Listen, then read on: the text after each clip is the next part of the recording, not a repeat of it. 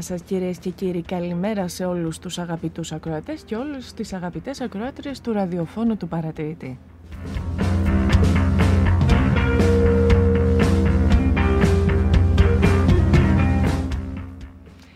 Καλημέρα διαμέσου των 94 των FM και μέσω διαδικτύου βέβαια από το info παπάκι, τι είπα, το email λέω έτσι, από το www.radioparatηρητές.gr και φυσικά από όλες τις υπόλοιπες α, πλατφόρμες ιντερνετικής μετάδοσης που μας ακούτε. Ζωντανά με τον Νί και με το Β, Νατάσα Βαφιάδου στο μικρόφωνο και στη ρύθμιση του ήχου και σήμερα θα είμαστε μαζί σας μέχρι και τις 11.30 το πρωί.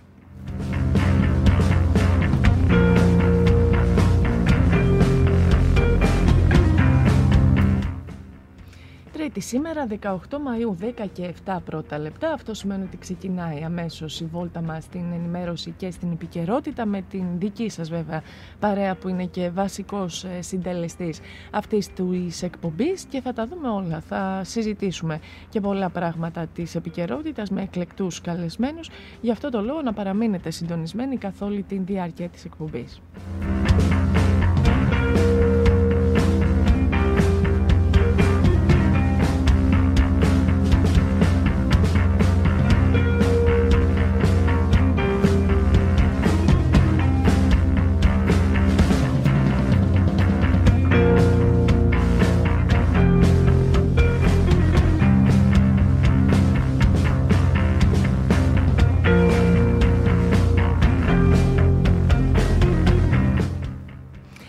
Τρίτη σήμερα 18 Μαΐου και δεν ξέρω για εσάς, ε, βλέπω εδώ τις ε, προβλέψεις της Εθνικής Μετεωρολογικής Υπηρεσίας ό,τι αφορά τα καιρικά φαινόμενα και για σήμερα μας λέει βροχές και καταιγίδες για την περιοχή της Ροδόπης και της Κομωτινής ειδικότερα. Ε, εμένα μου έδωσε μια πολύ διαφορετική αίσθηση ο καιρός σήμερα, βγήκα, είδα τον ήλιο για όλους τη μέρα, ζεστή μέρα όπως και η χθεσινή, θα δούμε κατά πόσο οι προβλέψεις θα, θα ευοδοθούν. Για σήμερα λοιπόν, από ό,τι βλέπω αυτή την ώρα βέβαια έχουμε καθαρό ουρανό, η Ιόλουστο, μέγιστη θερμοκρασία της ημέρας θα είναι στις 24 βαθμούς Κελσίου.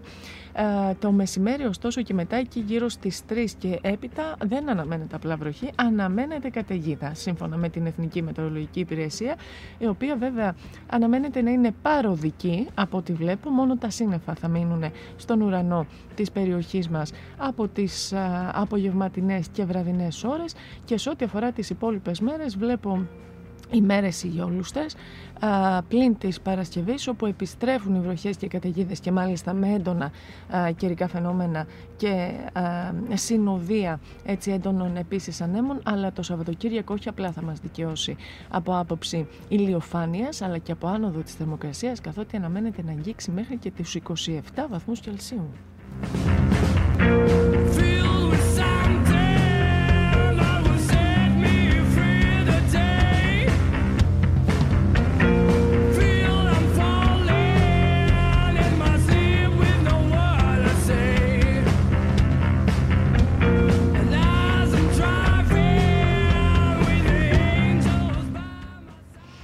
Ευκαιρία για όλους μας το Σαββατοκύριακο βέβαια καθότι καθημερινές αν μη τι άλλο εργαζόμαστε να κάν, εργαζόμεθα να βγούμε στις, ε, στην παραλιακή ζώνη ε, το, τόσο του Δήμου Κομποτίνης όσο και του Δήμου Μαρονίας Απών έτσι να ε, εκμεταλλευτούμε αυτές τις ομορφιές του τόπου. Το λέμε και δεν θα σταματήσουμε ποτέ να το λέμε ότι ζούμε σε έναν ευλογημένο πραγματικά ε, τόπο που έχει πολλά να μας δώσει και αυτή την αίσθηση έτσι μας έχει αφήσει ε, και μας έχουν αφήσει και οι συζητήσεις μαζί σας. Μιλάμε και με επαγγελματίες ε, μεσίδες οι οποίοι μας ε, μεταφέρουν την μεγάλη αύξηση στην ζήτηση παραθαλάσσιων κατοικιών τόσο σε ό,τι αφορά την παραλιακή ζώνη του Δήμου Κομωτίνης όσο και του Δήμου Μαρονίας Απών. Πολύ μεγάλη η ζήτηση, λογικό νομίζω αποτέλεσμα ε, της πανδημίας του κορονοϊού που ε, έχει αναχαιτήσει εντός εισαγωγικών αν θέλετε ε, την την, ε, τη θέλησή μας. ε, το προσω... και το προσοχές καλοκαίρι να ταξιδέψουμε. Όχι ότι δεν μπορούμε, αλλά αντιλαμβάνομαι τη δυσκολία πολλών ε, σε ό,τι αφορά την ε, μετακίνηση τουρμένων όλων των προϋποθέσεων, ενώ και, και από άποψη ταλαιπωρίας και από άποψη εξόδων φυσικά, ε, με τα rapid test, τα self-test ε, και ούτω καθεξής, τα αυτοδιαγνωστικά μάλλον τεστ, τις βεβαιώσεις που απαιτούνται για τη μετακίνηση, πολλαπλασιαστικά στα, στα παραδοσιακά εντός εισαγωγικών έξοδα, συν την ανασφάλεια βέβαια που υπάρχει ακόμα για τον κόσμο, δεδομένου ότι ναι, μεν οι εμβαλωιασμοί προχωράνε, αλλά δεν έχουμε φτάσει σε τέτοια επίπεδα που μπορούμε να μιλάμε για ένα ελεύθερο φετινό καλοκαίρι.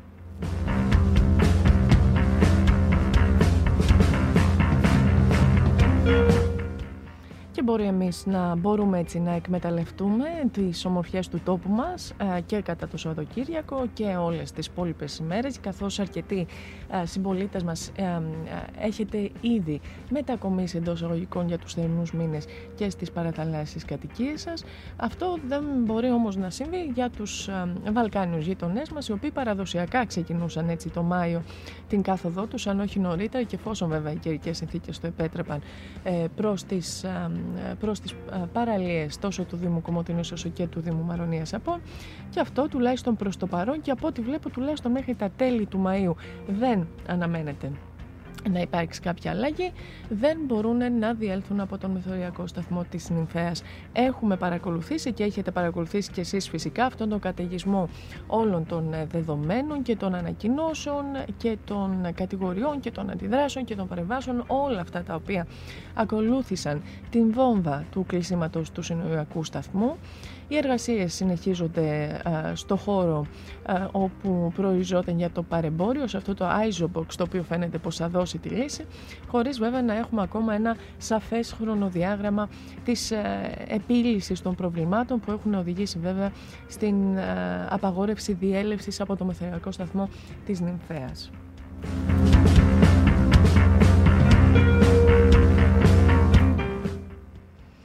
Πρόβλημα φυσικά το γνωρίζουμε όλοι, νομίζω ότι έχει γίνει σαφές και από τις δηλώσεις και από τις συζητήσεις.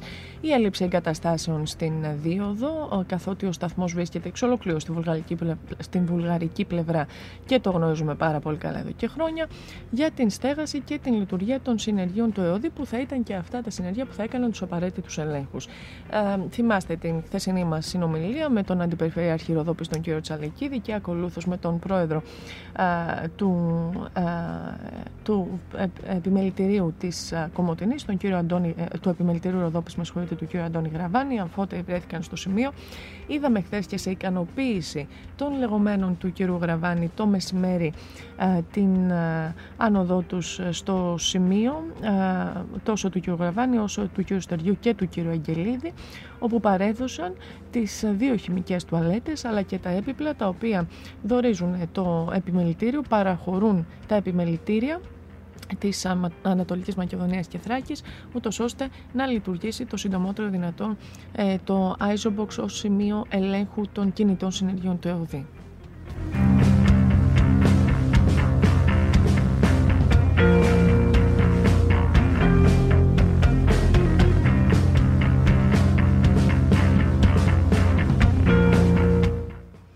Άμεσες αντιδράσεις από όλους κατόπιν εορτής. Φυσικά θεμητές οι αντιδράσεις και ε, λογικές ε, και αναμενόμενες και δεδομένες ότι θα έπρεπε να υπάρξουν ωστόσο το κακό εντός εισαγωγικών έχει γίνει και έχει δημιουργήσει και μεγάλη ανασφάλεια και στους ε, Βαλκάνιους γείτονες, ειδικά στην Βουλγαρία. Συνομίλησα με δύο-τρεις γνωστούς, οι οποίοι επεσήμαναν ε, τον φόβο και την ανασφάλεια που έχει δημιουργηθεί ε, και δεδομένης αυτής της εξέλιξης, όχι μόνο για, τις, για, για το κοντινό χρονικό διάστημα, αλλά το τι μέλη γενέστε και το επόμενο διάστημα.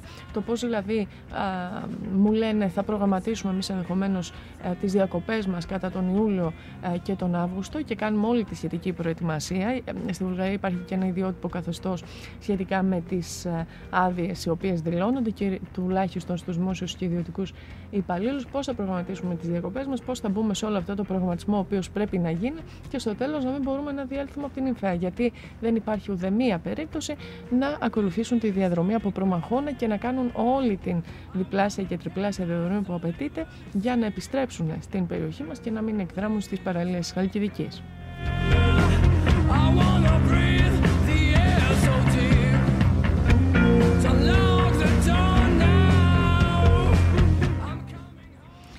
Λοιπόν, να πούμε ότι δεν υπάρχει κάτι νεότερο, τουλάχιστον με τη μέχρι στιγμής ενημέρωσή μας σε σχέση με το κομμάτι της νυμφές. Θα έχουμε όμως μαζί μας τον βουλευτή Ροδόπης, τον κύριο Ευρυπηδή Στυλιανίδη, με τον οποίο θα συνομιλήσουμε σχετικά με το ζήτημα κατά τη διάρκεια της σημερινής εκπομπής να μας ενημερώσει για το, και για το αν υπάρχει ε, κάτι νεότερο σε ό,τι αφορά τις αποφάσεις τουλάχιστον της ε, κυβέρνησης για την επαναλειτουργία του σταθμού και να συνομιλήσουμε επί του ζητήματος για τον ίδιο το τι έχει γίνει, το τι δεν έγινε, τι έπρεπε να γίνει και τελικά αν θα γίνει ούτως ώστε να μην έχουμε την επανάληψη τέτοιων φαινομένων ε, στο, και στο απότερο μέλλον.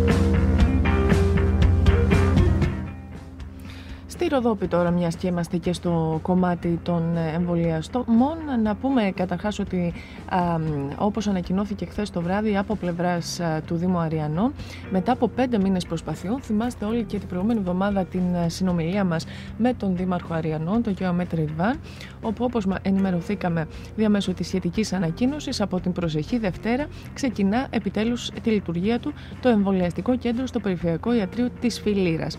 ε, μια πολύ θετική εξέλιξη σε ικανοποίηση όπως είπα πέντε και πλέον μήνων, μηνών προσπάθειας και από πλευράς της Δημοτικής Αρχής και από πλευράς έτσι, των τοπικών μας εκπροσώπων. Ευχαριστεί άλλωστε στη σχετική ανακοίνωσή του ο κύριος Δήμαρχος ε, και τους βουλευτές Ροδόπης, τον κύριο Λιχάν Αχμέτ και τον κύριο Ευρυπίδη Στυλιανίδη για τη συμβολή του καθώς και τον Βασίλη Κικία ως προς την ικανοποίηση του αιτήματος.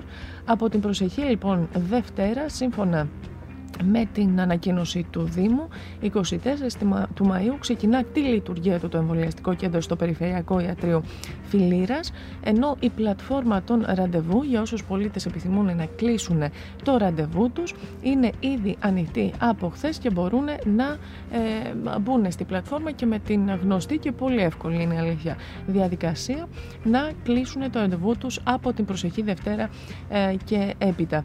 Την επόμενη περίοδο οι προσπάθειες μας θα συνεχιστούν για τη λειτουργία και άλλων εμβολιαστικών κέντρων, ούτως ώστε να καλυφθούν οι ανάγκες και στις άλλες τρεις δημοτικές ενότητες του Δήμου μας.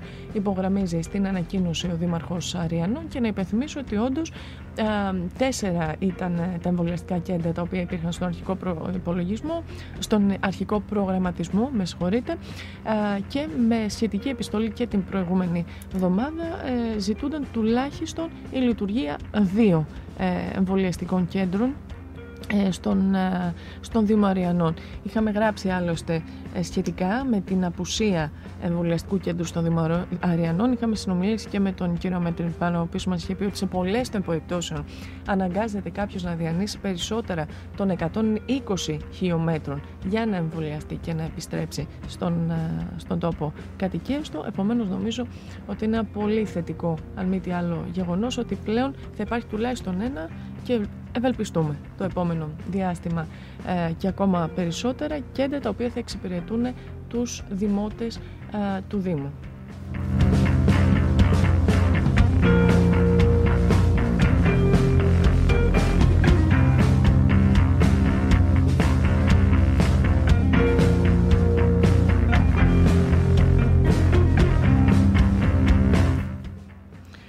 Λοιπόν, από εκεί και πέρα, όπως επίσης ανακοινώθηκε χθες, ε, διαστόματος του Γενικού Γραμματέα Πρωτοβάθμιας Φροντίδας Υγείας του κ. Θεμιστοκλέους από την προσεχή Παρασκευή, 21 Μαου, ε, το σύνολο των εμβολίων θα είναι διαθέσιμα για την ηλικιακή ομάδα 40-44, που μέχρι σήμερα μπορούσε να κλείσει ραντεβού μόνο με το εμβόλιο της Άστρα Ζένεκα.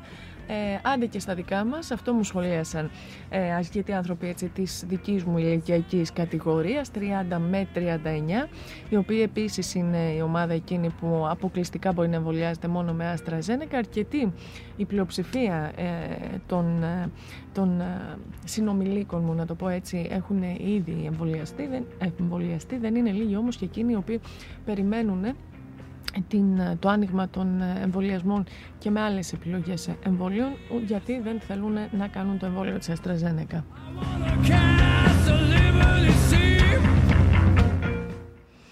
Από την προσεχή Παρασκευή, λοιπόν, ανοίγει πλατφόρμα για όλα τα εμβόλια στην ηλικιακή ομάδα 40-44, σύμφωνα με τον κύριο Θεμιστεκλέου, ο οποίος επεσήμανε επίσης ότι ανάλογα με το πώς θα κινηθεί ε, το κλείσιμο των ραντεβού και οι παραδόσεις των εμβολίων το επόμενο διάστημα, θα ανακοινωθούν και ε, το άνοιγμα αντίστοιχα όλων των εμβολίων και στις υπόλοιπες ηλικιακές ομάδες. Θα πάει ένα πενταετία, δηλαδή 40-45 είναι η πρώτη, όπως είπαμε, στις 21 Μαου. Αναμένεται να ακολουθήσουν 35-39 και μετά 30-34.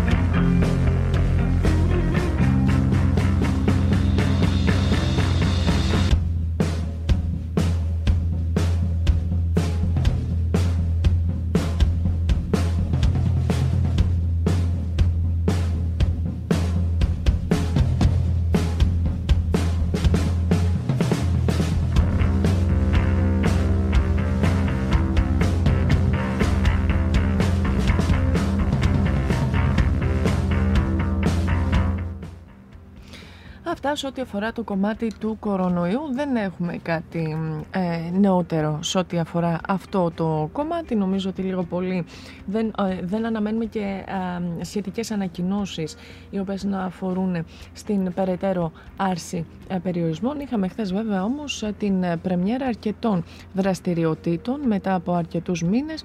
Η βρεφονιπιακή και παιδική σταθμή ε, είναι ε, ένα κομμάτι των ε, δραστηριοτήτων, να το πω έτσι, οι οποίες άνοιξαν εκ νέου και βέβαια μπορείτε να διαβάσετε και το σχετικό ρεπορτάζ των παρατηρητή της Τράκη σήμερα στην FDP και στην ηλεκτρονική έκδοση που αφορούν στους παιδικούς και βρεφονιπιακούς σταθμούς του Δήμου Κομωτινής. Ο Κώστας ο Μαρκιανούδης συνομίλησε με τον πρόεδρο του ΚΕΜΕΑ, τον κύριο Σωτηρακόπουλο, ο οποίος υπογράμμιζε ότι η επιστροφή των μικρών συμπολιτών μας στους παιδικούς σταθμούς του Δήμου Κομωτινής έγινε με ενθουσιασμό με την προσέλευση να ξεπερνά το 90%.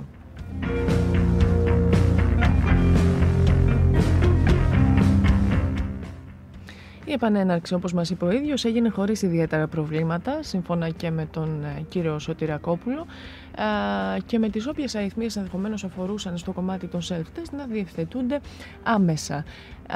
Να πούμε ότι η προσέλευση, όπως σας ανέφερα και προηγουμένως, πλησίασε το 90%, μόνο σημειακές απουσίες στους σταθμούς ε, και ε, κάποια έτσι μικροπροβλήματα τα οποία δημιουργήθηκαν κυρίως ως προς τη δήλωση κάποιων αποτελεσμάτων σε λάθος πλατφόρμα διορθώθηκαν σύντομα. Η, να πούμε ότι με την ευκαιρία αυτή ε, έχουν ήδη ξεκινήσει οι εγγραφές και για την επόμενη σχολική χρονιά σε ό,τι αφορά τους παιδικούς και βρεφονιπιακούς σταθμούς του Δήμου Κομωτινή. Θα διαρκέσουν μέχρι και τις 10 Ιουνίου και αφορούν σε 12 παιδικούς και 7 βρεφονιπιακούς σταθμούς. Αυξημένος ε, αριθμός, καθότι να υπενθυμίσουμε ότι στην αρχή της σχολικής χρονιάς λειτουργήσαν μόλις 5 βρεφονιπιακοί σταθμοί, με το ΚΕΜΕΑ πλέον να είναι έτοιμο να λειτουργήσει ε, και τα υπόλοιπα βέβαια ε, τμήματα. Ο κ. Σωτηρακόπουλο μιλάει και για το σχεδιαζόμενο από το Υπουργείο Εργασίας και Κοινωνικών Υποθέσεων το Preschool Curriculum, για το οποίο μίλησε και στο φόρουμ ε, το Δελφών η αρμόδια υφυπουργός, η κυρία Μιχαηλίδου, και εξήγησε πάρα πολύ σύντομα σε τι αφορά το πρόγραμμα αυτό. Μπορείτε να αναζητήσετε το σχετικό ρεπορτάζ στις σημερινές σελίδες του παρατηρητή.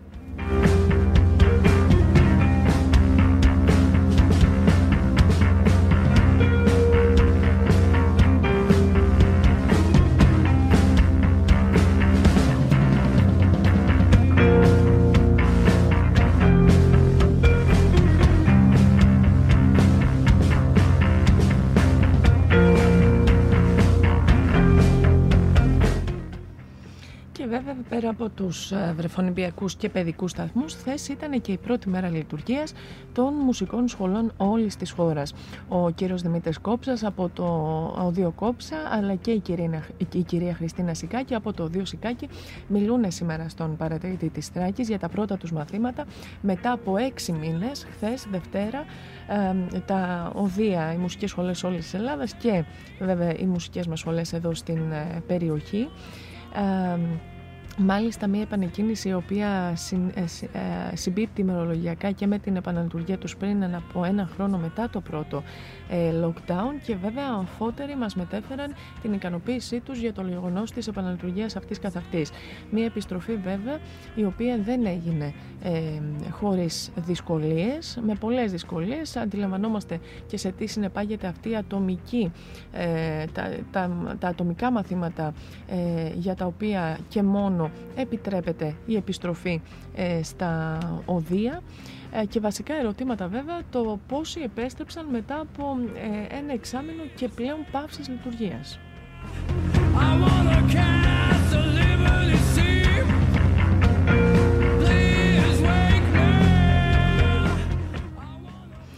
Πολύ βασικό και είναι ένα ερώτημα το οποίο θα απαντηθεί βέβαια και το αμέσως επόμενο ε, διάστημα. Άλλωστε ε, θα διαφανεί και από την επόμενη, αν μπορούμε να το πούμε έτσι, χρονιά, δεδομένου ότι τώρα απομένει μόλις 1,5 μήνες στην ουσία μαθημάτων. Αυτό μας υπογραμμίζει και ο κύριος Δημήτρης Κόψας, ο οποίος μιλά στον ε, παρατηρητή. Μίλησε και για τα εντατικά όμως μαθήματα στα οποία ξεκίνησαν ήδη από χθες. Όσοι μαθητές και μαθήτριες αναμένεται να δώσουν εξετάσεις για να πάρουν τα πτυχία τους στα τέλη του Ιουνίου, όπου και εκεί υπάρχει το ενδεχόμενο και ζητείται ενδεχομένως ε, να υπάρξει μια μικρή καθυστέρηση, ούτως ώστε να μπορέσουν να ολοκληρώσουν με το καλύτερο δυνατό τρόπο τα παιδιά την προετοιμασία τους.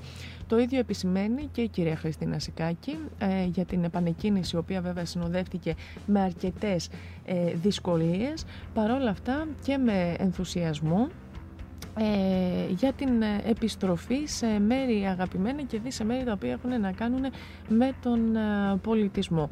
Αφότεροι υπογράμμισαν όπως σας είπα την ανησυχία τους πολύ να μην μπουν στη διαδικασία να επιστρέψουν στα μουσικά οδεία μετά από ένα εξάμεινο και πλέον όταν τους έχει φύγει ο ενθουσιασμός ενδεχομένως όταν πρόκειται για νεαρούς τουλάχιστον ε, μαθητές και βέβαια πριν το καλοκαίρι έτσι για 1,5 μήνα μαθημάτων θα πει ο άλλος γιατί ενδεχομένως να επιστρέψω δεν θα μπορέσω να κάνω ε, και κάποια ιδιαίτερη ενδεχομένως πρόοδο, επομένως το αφήνω από Σεπτέμβρη.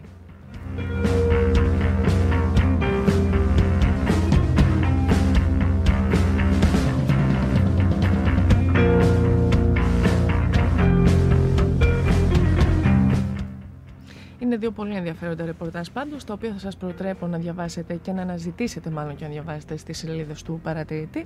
Θα περάσουμε σε διαφημίσεις, πριν όμως από τις διαφημίσεις, να σας πω πως με σύνθημα όριος είσαι εσύ, το EEC Delta 360 σε προσκαλεί σε μια ανεπανάληπτη σπουδαστική εμπειρία. Επίλεξε την ειδικότητα που σε ενδιαφέρει και σε δύο μόλις χρόνια θα αποκτήσεις αναγνωρισμένο κρατικό δίπλωμα και όλα τα προσόντα για να βγεις με αξιώσεις στην αγορά εργασίας. Ταυτόχρονα με τις σπουδές σου μπορείς να αποκτήσει τη διεθνή βρετανική πιστοποίηση LRN που προσφέρει αποκλειστικά το EEC Delta 360. Το μόνο το οποίο έχετε να κάνετε είναι να δράξετε τη στιγμή που είναι τώρα να κάνεις άμεσα την εγγραφή σου με προνομιακά διδάκτρα στα τμήματα Οκτωβρίου του 2021. Δες τις 90 ειδικότητες που λειτουργούν στο www.eecdelta360.gr ή επισκέψου τις εγκαταστάσεις της σχολής για μια προσωπική ξενάγηση στα εργαστήρια. Με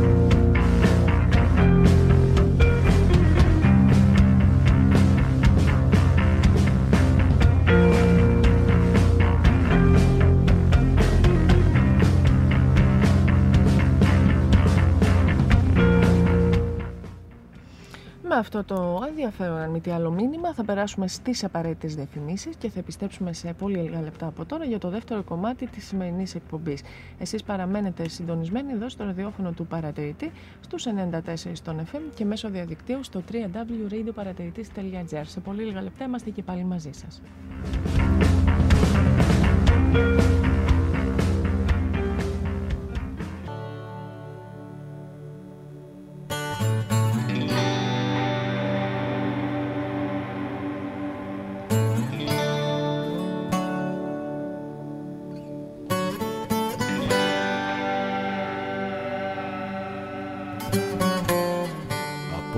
Μικρό στην αγκαλιά των λογισμών μου.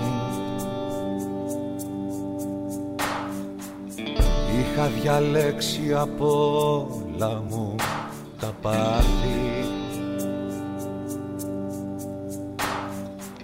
Να κυνηγάω με το ξύλινο άλογο μου Μια οπτασία που κρυβόταν στα δάση. Από μικρός γυροβολούσα τα ποτάμια. Με άγριους φίλους που χτυπούσαν τα σπαθιά τους Ξαπλώνα νύχτα στα βρεγμένα τα καλάμια Και δίπλα ο Έλβης είχε ανοίξει την καρδιά του. Ζήσε μονάχα τη στιγμή και άσε το μετά ένα σωσίβιο η ζωή που ξεφουσκώνει αργά. Ζήσε μονάχα τη στιγμή και άσε το μετά. Ένα σωσίβιο η ζωή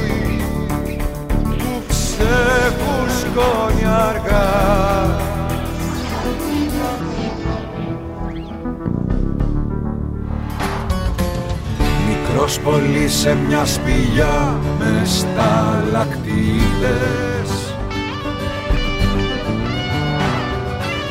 Μπροστά μου πέταξε μια μαύρη νυχτερίδα.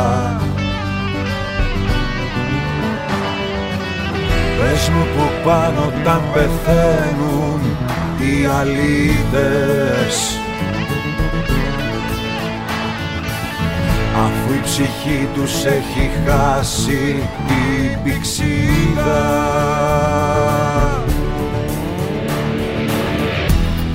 Ζήσε μονάχα τη στιγμή και άσε το μετά. Ένα σωσίδιο η ζωή που ξεφουσκώνει αργά Ζήσε μονάχα τη στιγμή. Και άσε το μετά ένα σωσίδιο η ζωή που ξεφουσκώνει αργά. Ζήσε μονάχα τη στιγμή. Και άσε το μετά ένα σωσίδιο η ζωή που ξεφουσκώνει αργά ζήσε μονάχα τη στιγμή και άσε το μετά. Ένα σωσίδιο η ζωή. Ξεφουσκώνει αργά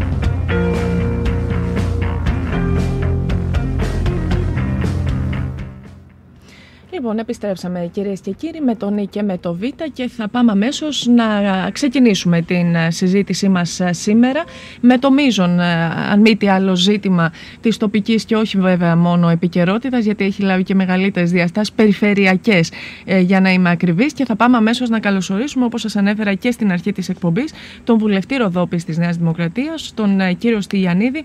Κύριε Βουλευτά, κύριε Στυλιανίδη, καλή σας ημέρα. Καλημέρα, καλημέρα.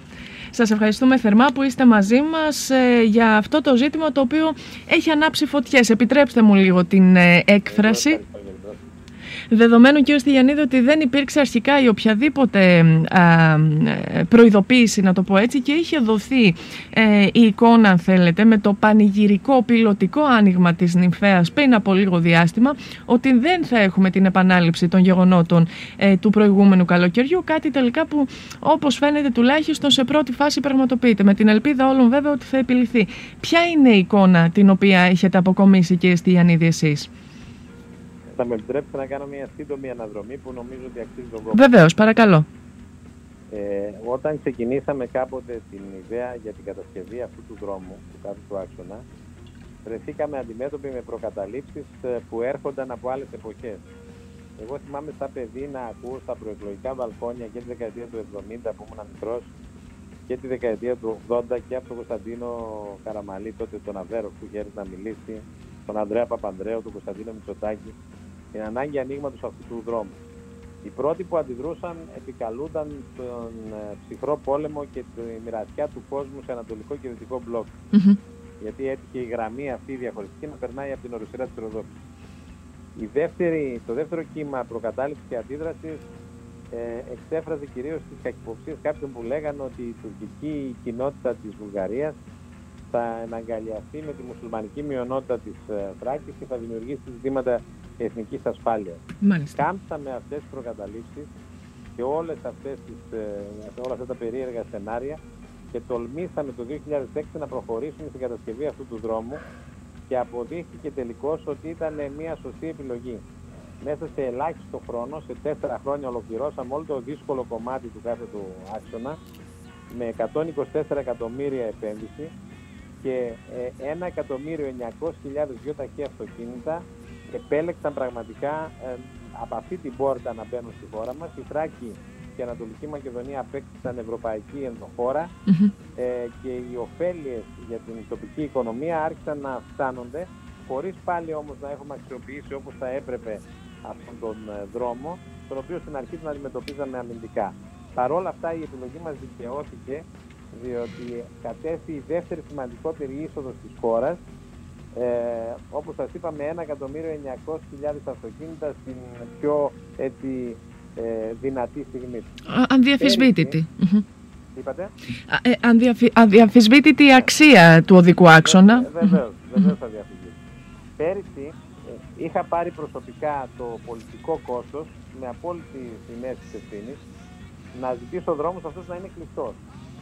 Γιατί; Διότι πρώτα απ' όλα το υλικό φορτίο που υπήρχε στις ε, βόρειες χώρες, στη Βουλγαρία και τη Ρουμανία ήταν πάρα πολύ ψηλό και η Ελλάδα δεν ήταν έτοιμη να αντιμετωπίσει τους κινδύνους, δεν είχαν βγει τα rapid test, δεν είχε βγει το εμβόλιο, η μεταδοτικότητα ήταν ραγδαία, η θνησιμότητα ήταν πολύ μεγάλη.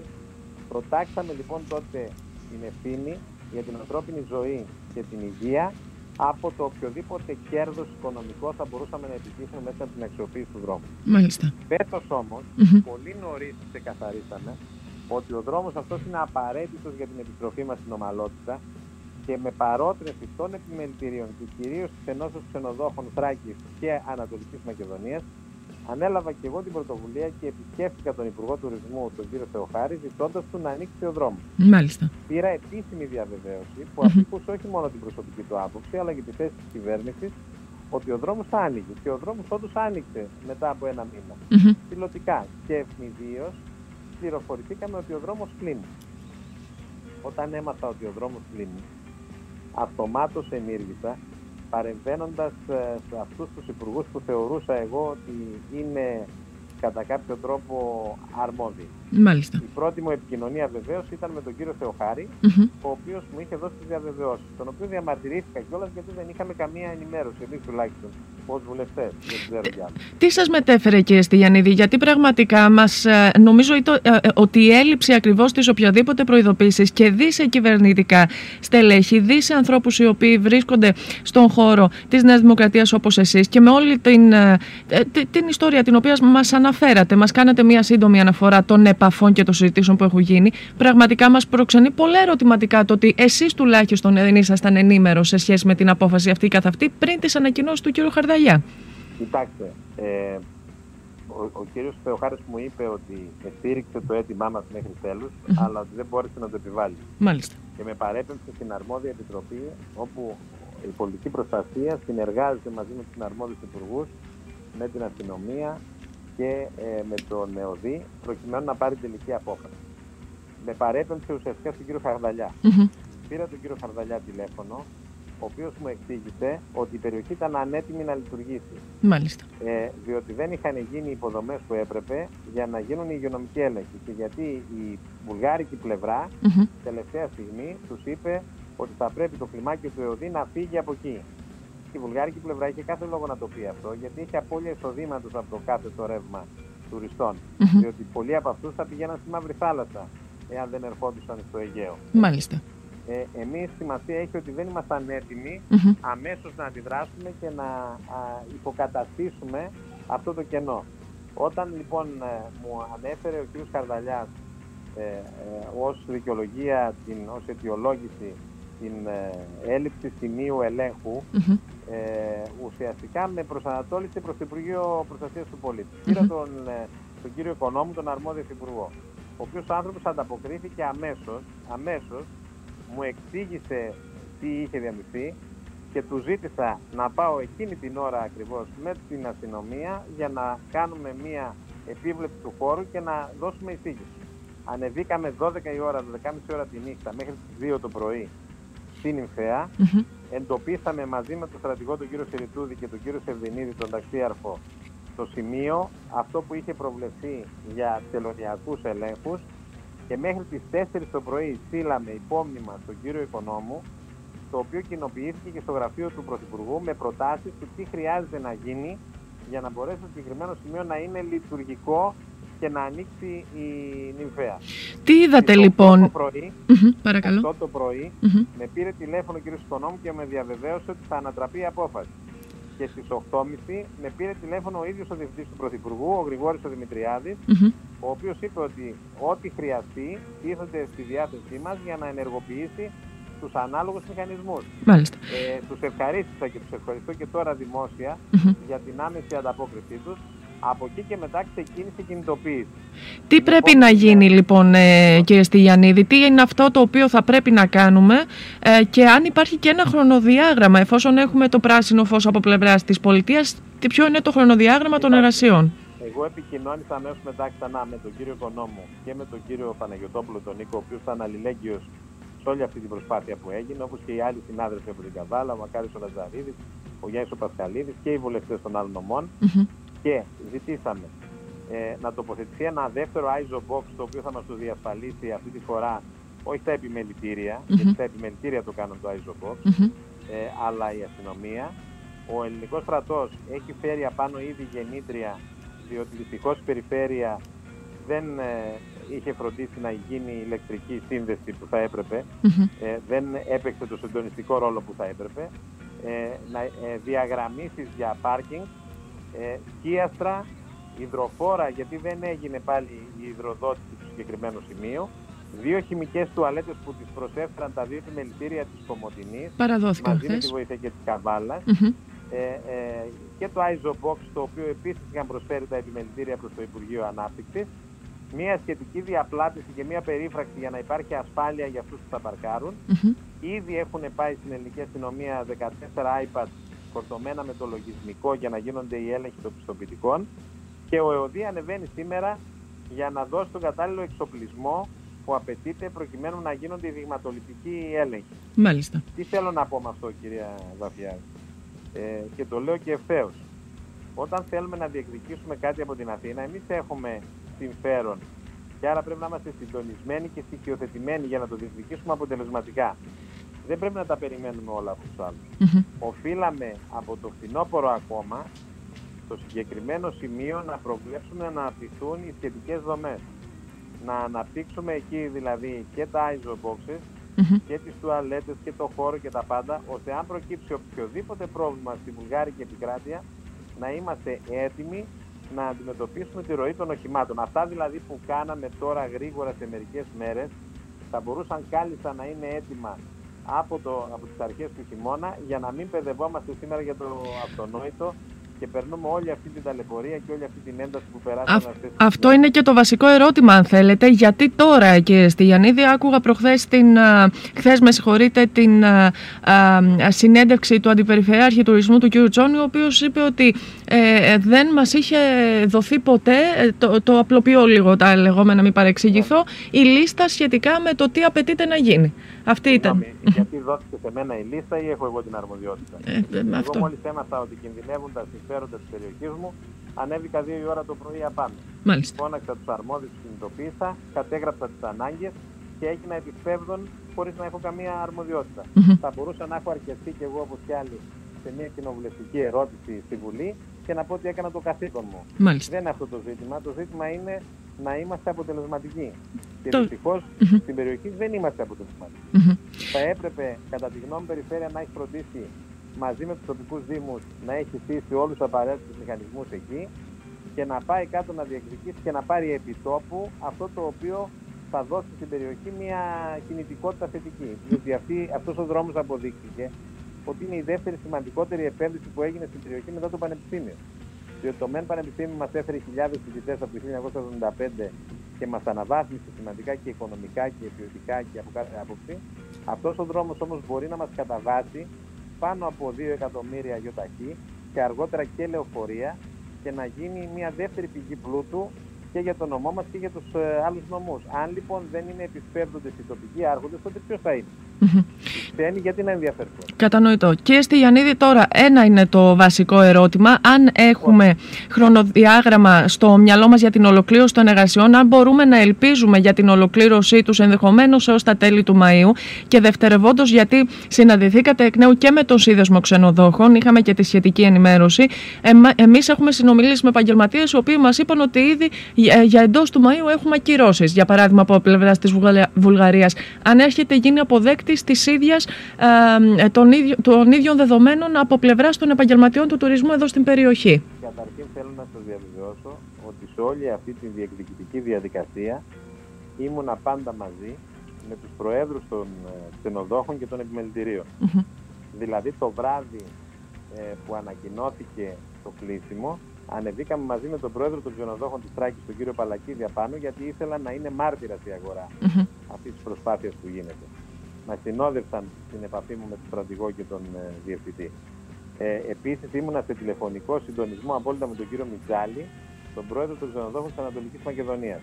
Το ίδιο με τον κύριο Αγγελίδη και τον κύριο Γραβάνη και τους άλλους προ, προέδρους ε, των επιμελητηρίων, οι οποίοι συνέβαλαν τα μάλα, διότι επαναλαμβάνω, ε, το ISO Box το οποίο θα χρησιμοποιηθεί σε πρώτη φάση είναι δωρεά των επιμελητηρίων προς το Υπουργείο Ανάπτυξης και το, το, οι δύο χημικές τουαλέτες επίσης είναι ε, προσφορά των επιμελητηρίων και θα πρέπει, εν πάση περιπτώσει, όπως πηγαίνει και κινείται η αγορά και κινήθηκαν και οι βουλευτές, να κινηθεί και ο Δήμος και η Περιφέρεια κατά τον ίδιο τρόπο. Σαφώς. Η Περιφέρεια έπρεπε να τα έχει με απλά λόγια έτοιμα αυτά από το μήνα Νοέμβριο για να μην μπαίνουμε σε αυτήν την ταλαιπωρία. Διότι η Αθήνα, ωραία, τα βλέπει λίγο τα πράγματα από απόσταση. Ε, ε, κατά τη γνώμη μου, αν εμείς ήμασταν έτοιμοι, κανένας δεν μπορούσε να φέρει αντίρρηση στους χειρισμούς μας. Έτσι θα ελέγξουμε και το παραεμπόριο και θα αυξήσουμε και το τουριστικό ρεύμα. Και σας θυμίζω, κυρία Βαφιάδη, γιατί μαζί το είχαμε ότι από το μήνα Νοέμβριο είχα αποστείλει μια επιστολή στον ε, Περιφερειάρχη με κοινοποίηση και στον Αντιπεριφερειάρχη και στους δημάρχους ε, με 15 σελίδες προτάσεις για το πώς μπορούμε να χρησιμοποιήσουμε αυτόν τον δρόμο για την ανάπτυξη του τουρισμού και την ανάπτυξη του πολιτισμού. Τον οποίο ζητούσα να γίνει σύσκεψη στην περιφέρεια, να κλειστούν οι δήμαρχοι, να κλειστούν τα επιμελητήρια, να κλειστούν οι σύλλογοι και να δημιουργηθεί ένα ψηφιακό εργαλείο μαζί με το Βία Εγνατία, με τον κύριο Πένο, ώστε όταν ένα αυτοκίνητο μπαίνει στην επικράτειά μας να βλέπει αυτομάτως που υπάρχουν εκδηλώσεις, τοπικά προϊόντα που θέλουμε να προωθήσουμε, τοπόσημα, μουσεία, αρχαιολογικούς χώρους, θέρετρα, χώρους φιλοξενίας, ώστε να μπορούμε να τον προσελκύουμε και μέσα στην πόλη και μέσα στα χωριά μας και να ωφελούμεθα από αυτόν τον δρόμο και από το διερχόμενο τουρισμό δημιουργώντας έσοδα στην ε, τοπική αγορά και ανάπτυξη. Δεν υπήρξε καμία, μα καμία απάντηση, καμί, κανένας δεν δάκρυσε, κανένας δεν γέλασε. Δηλαδή ε, αυτή την αδιαφορία πρώτη φορά της συναντώ στη ζωή μου. Μάλιστα. Τόσα χρόνια που πολιτεύω. Αυτό θα πρέπει να σταματήσει. Δεν θέλω να κάνω κριτική σε κανέναν. Εμένα με ενδιαφέρει ο τόπος. Όπως λοιπόν εγώ υπερεύνη των αρμοδιοτήτων μου το βράδυ και προσπάθησα να ξυπνήσω το σύστημα γιατί αυτό είναι υποφελές για όλους, το ίδιο θα ήθελα να κάνουν και οι υπόλοιποι για να μπορέσουμε να ωφεληθούμε σαν περιοχή. Μάλιστα. Κύριε Στυλιανίδη, ένα τελευταίο ερώτημα. Άρτη αφιχθή η Τζέννη Κατσαήβα Φιάδη στο στούντιο. Θέλει να σας καλημερίσει και το τελευταίο ερώτημα για να σας αποδεσμεύσουμε, γιατί γνωρίζουμε ότι πρέπει να επιστρέψετε και στις ακαδημαϊκές σας βέβαια ε, υποχρεώσεις. Τζέννη, παρακαλώ. Καλημέρα. Ε, καλημέρα. Χαίρομαι πολύ που σας ακούω. Και επειδή σας παρακολουθώ, το ερώτημα λοιπόν απευθύνεται σε όλους και έχει, εσείς καταλογίσατε αδιαφορία. Ε, Όχι, δεν καταλογίζω, δεν είναι καλή λέξη. Ε, να σας πω λιγάκι. Να δηλαδή, σας πω. Δεν, δεν δυνατόν να τρέχουμε, κάποιοι να τρέχουμε και κάποιοι να, να, να μην κάνουν αυτό που πρέπει. Αυτό, να, να σας πω λίγο κάτι. Και η τοπική ναι. κοινωνία όμως δεν έχει πάρει ποτέ ε, δουλεύοντας τώρα κάποια βιβλία για τα 100 χρόνια από την απελευθέρωση ένα, μία από τις ενστάσεις των Εβραίων όταν ε, η Θράκη υπήρχε στον ελληνικό κορμό ήταν ότι θα χάναν 200.000 αγορά από, την, από τα εδάφη της Βουλγαρίας που, ε, που τελικά κατακυρώθηκαν στην Βουλγαρία γιατί αυτός ο χώρος λειτουργούσε ως ενιαία αγορά. Αυτές οι επαφές γινόταν με τον άξονα της νυμφέας. Εγώ λοιπόν μένω έκθαμβη από εμάς τους στρατιώτες, να το πω εν ευρία ενία, πώς τελικά αυτόν τον άξονα που όντως τον είδαμε να υπάρχει, να υφίσταται, να λειτουργεί. Δεν έχουμε γύσει, εκτός από το τελευταίο που γίναμε, θα μου επιτρέψετε να σας πω, να χρησιμοποιήσω μια λαϊκή λέξη, ότι εντάξει είναι ντροπή για το σύνολο των θρακιωτών η τελευταία διαπραγμάτευση. Το δεύτερο είναι ότι η τοπική κοινωνία δεν ξέρω τι συμβαίνει. Είναι ο COVID που καθυστερεί τις διαδικασίες. Είναι η πολιτική που έγινε... Ναι. Ο, ο COVID επιτρέπει και απευθείας αναθέσεις. Αλλά όταν οι αναθέσεις γίνονται σε social media για την προβολή ε, του έργου και αντί να αναδεικνύεται το έργο, αναδεικνύονται όσοι προσπαθούν να συμπληρώσουν το κενό του έργου, αντιλαμβάνεστε ότι κάτι στρεβλώνεται εδώ Ε, πάντως επειδή διάβασα και τις προτάσεις πολιτισμού, το ζήτημα είναι ότι ως περιοχή δεν καταφέραμε να λειτουργήσουμε τον άξονα της νυμφέας εποφελώς, δεν έχουμε απαντήσεις γιατί δεν έρχονται ακόμη λεωφορεία, δεν έχουμε απαντήσεις. Ε, ε, ε, το, το γνωρίζω κύριε Στυλιανίδη και σας, και σας παρακολουθώ και έχω διαβάσει και την πρότασή σας. Το ζήτημα είναι ότι είναι σαν να ζούμε σε έναν χώρο κενό που δεν έχει σύνδεση με την τοπική κυβέρνηση, με την εθνική κυβέρνηση γιατί πραγματικά είναι μίζωνος, ε, μίζωνος αξίας το να λειτουργήσουν όσα είπατε. Με απλά λαϊκά λόγια. Όταν ξεκίνησε αυτός ο δρόμος, κάποιοι δεν τον ήθελαν. Κάποιοι δεν τον ήθελαν τοπικά λόγω προκαταλήψεων, κάποιοι δεν τον ήθελαν κεντρικά λόγω συμφερόντων. Το σπάσαμε αυτό. Κανείς δεν πίστευε ότι θα τον φτιάξουμε. Τον φτιάξαμε μέσα σε τέσσερα χρόνια. 124 εκατομμύρια η Κομωτινή για το δρόμο, 180 για το Μέγαρο και άλλα τόσα για το Πανεπιστήμιο, δεν θα τα βλέπεις στο, στο όνειρό τη. Και όμως τα καταφέραμε γιατί δουλέψαμε σωστά. Όταν έγινε ο δρόμος, για να μπορέσουμε να τον λειτουργήσουμε, χρειάστηκε να ξαναγίνω εγώ υπουργός το 2012. Δεν υπερβάλλω. Θυμάστε ότι το δρόμο δεν τον δίναν στην κυκλοφορία. Και πήγαμε με τον Άρη Γιανακίδη με τον Τζαμπουκά και τον εγκαινιάσαμε, προσκαλώντας τους Μητροπολίτες από τις δύο πλευρές και τις ε, τοπικές αυτοδιοικήσεις από τις δύο πλευρές. Μας θέλουν να το αναβάλουν κι άλλο το δρόμο για να κάνουν ευχέστα από την Αθήνα. Μάλιστα. Άνοιξε ο δρόμος.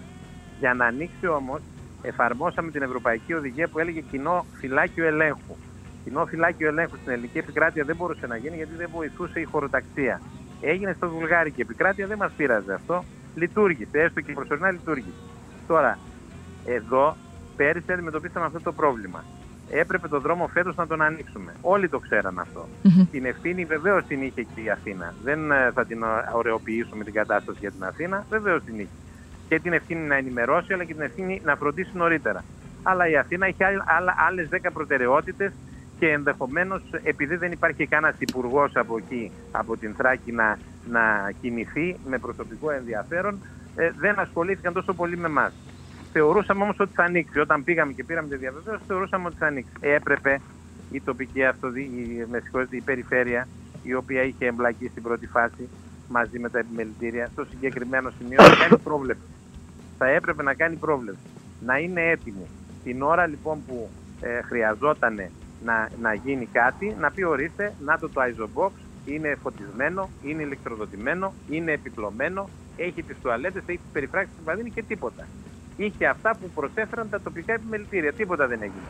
Αυτό λοιπόν μας δημιούργησε όλη αυτή την αναστάτωση. Αυτό είναι το κομμάτι που αφορά τη δική μας ευθύνη εκεί πάνω. Mm-hmm. Βεβαίως έχει ευθύνη και η Αθήνα, διότι έπρεπε και η Αθήνα από πολύ νωρίς να ενδιαφερθεί. Αλλά επειδή την κατάσταση την ξέρουμε και κάθε φορά πρέπει να δίνουμε μάχη για το αυτονόητο, ε, ε, αυτή τη φορά εκτιμώ ότι δεν ήμασταν επαρκώς προετοιμασμένοι να διεκδικήσουμε κάτι που δικαιούται όχι μόνο η περιοχή, αλλά ολόκληρη η περιφέρεια. Πάντως είναι σαφές, σαφές, είναι πολύ καλό η κινητοποίηση των επιμελητηρίων. Είναι μια απάντηση έμπρακτη ότι ενδιαφερόμαστε για τον τόπο μας και ότι επιήθηκε το ζήτημα. Ε, εγώ θα ήθελα να θέσω και κάτι άλλο κύριε Στυλιανίδη και τελευταίο ότι κάποια στιγμή επειδή ακόμη δεν έχουμε λεωφορεία για τη δυνατότητα μαζικού τουρισμού να σας πω κάτι, κάποια στιγμή να κατονομαστούν τα συμφέροντα. Ναι, Γιατί τα κατονόμασε και ο κύριος Κα, εντάξει δεν λέω, αλλά να το δούμε συνολικά, υπάρχει και τύπο στην περιοχή, υπάρχουν και θρακιώτες ναι. ακόμη, που πρέπει να πάμε μαζί. Α σας λέω τι, τι, τι, μου είπε το Υπουργείο Τουρισμού.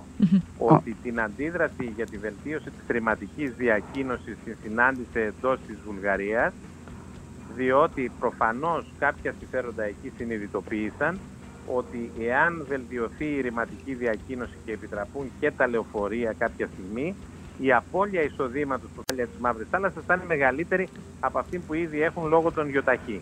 Άρα, εγώ το θέμα το έχω θέσει και στον Πρωθυπουργό και στους αρμόδιους υπουργούς. Ο ίδιος ο Κυριάκος Μητσοτάκης ξέρω ότι το έθεσε το θέμα στον Πρωθυπουργό της Βουλγαρίας όταν συναντήθηκαν πρόσφατα στον Εύρο είχαν αυτή τις εκλογές τους ε, και άλλαξε ενδιάμεσα, έγινε ανασηματισμός και άλλαξε και ο Υπουργός ε, ε, Τουρισμού, είναι κάτι το οποίο πρέπει να το σπάσουμε. Είναι κάτι το οποίο πρέπει να το επιτύχουμε κάποια στιγμή, διότι αυτού του είδους η εξέλιξη θα μας επιτρέψει να πολλαπλασιάσουμε τους εισερχόμενους τουρίστες από την, από την ΙΦΕΑ. Αλλά για να τα επιτυχαίνουμε αυτά, επαναλαμβάνω, θα πρέπει να είμαστε όλοι μαζί τοπικά συντονισμένοι και να λειτουργούμε συμπληρωματικά εγώ δεν θέλω να κάνω τον εισαγγελέα, ούτε να κατα... κατηγορήσω. Αλλά στεναχωριέμαι πάρα πολύ όταν έχουμε ιδρώσει τόσο πολύ για σημαντικά έργα και αντί αυτά τα έργα κάποιοι να τα πάρουν και να τα αξιοποιήσουν, θα έχουν καθυλώσει, αδιαφορούν και αφήνουν τις ευκαιρίες να περνούν και να φεύγουν.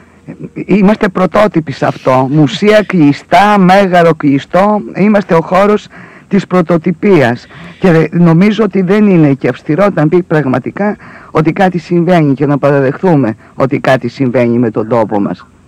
Κύριε Στυλιανίδη, να σας ευχαριστήσουμε θερμά. Ε, Εγώ σας ευχαριστώ. Και θα υπάρξει και συνέχεια της συζήτησης, ειδικά για το τελευταίο σκέλος. Θα καταρχήν τις εργασίες για να μπορέσουμε να επιτύχουμε το αποτέλεσμα. το ταχύτερο δυνατό το αποτέλεσμα. Βέβαια. Να είστε καλά, σας ευχαριστούμε, σας ευχαριστούμε. θερμά. Γεια σας. Καλημέρα. Γεια σας.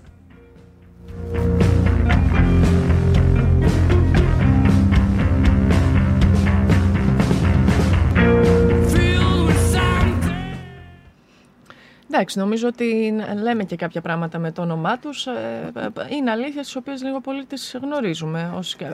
σε σχέση με το μυθολογικό σταθμό, την ιστορία του, το τι έχει γίνει. Πάντως, εγώ θυμάμαι και τα γένεια, όντως. Βεβαίως, τα θυμόμαστε. Έτσι. Τα θυμόμαστε ε... κι εμείς. Αλίμονο. Το ζήτημα είναι ότι υπάρχουν καθαρές απαντήσεις και υπάρχει και το διεκδικητικό πλαίσιο. Έτσι ότι κάποια στιγμή ε, ο κύριος ε, Στιανίδης ε, είπε για τα συμφέροντα ότι είναι εντός. Τελικά ε, η περιοχή έχει να διεκδικήσει, αλλά πρέπει να, και, να διεκδικήσει συνολικά. έχουμε γίνει εικονική πραγματικότητα. Η, η Θράκη και η περιοχή μας παρακμάζει. Όντως έχουμε υποδομές, τις αφήνουμε. και από την άλλη είμαστε όλοι πολύ ήσυχοι. Ήσυχοι στην κυριολεξία.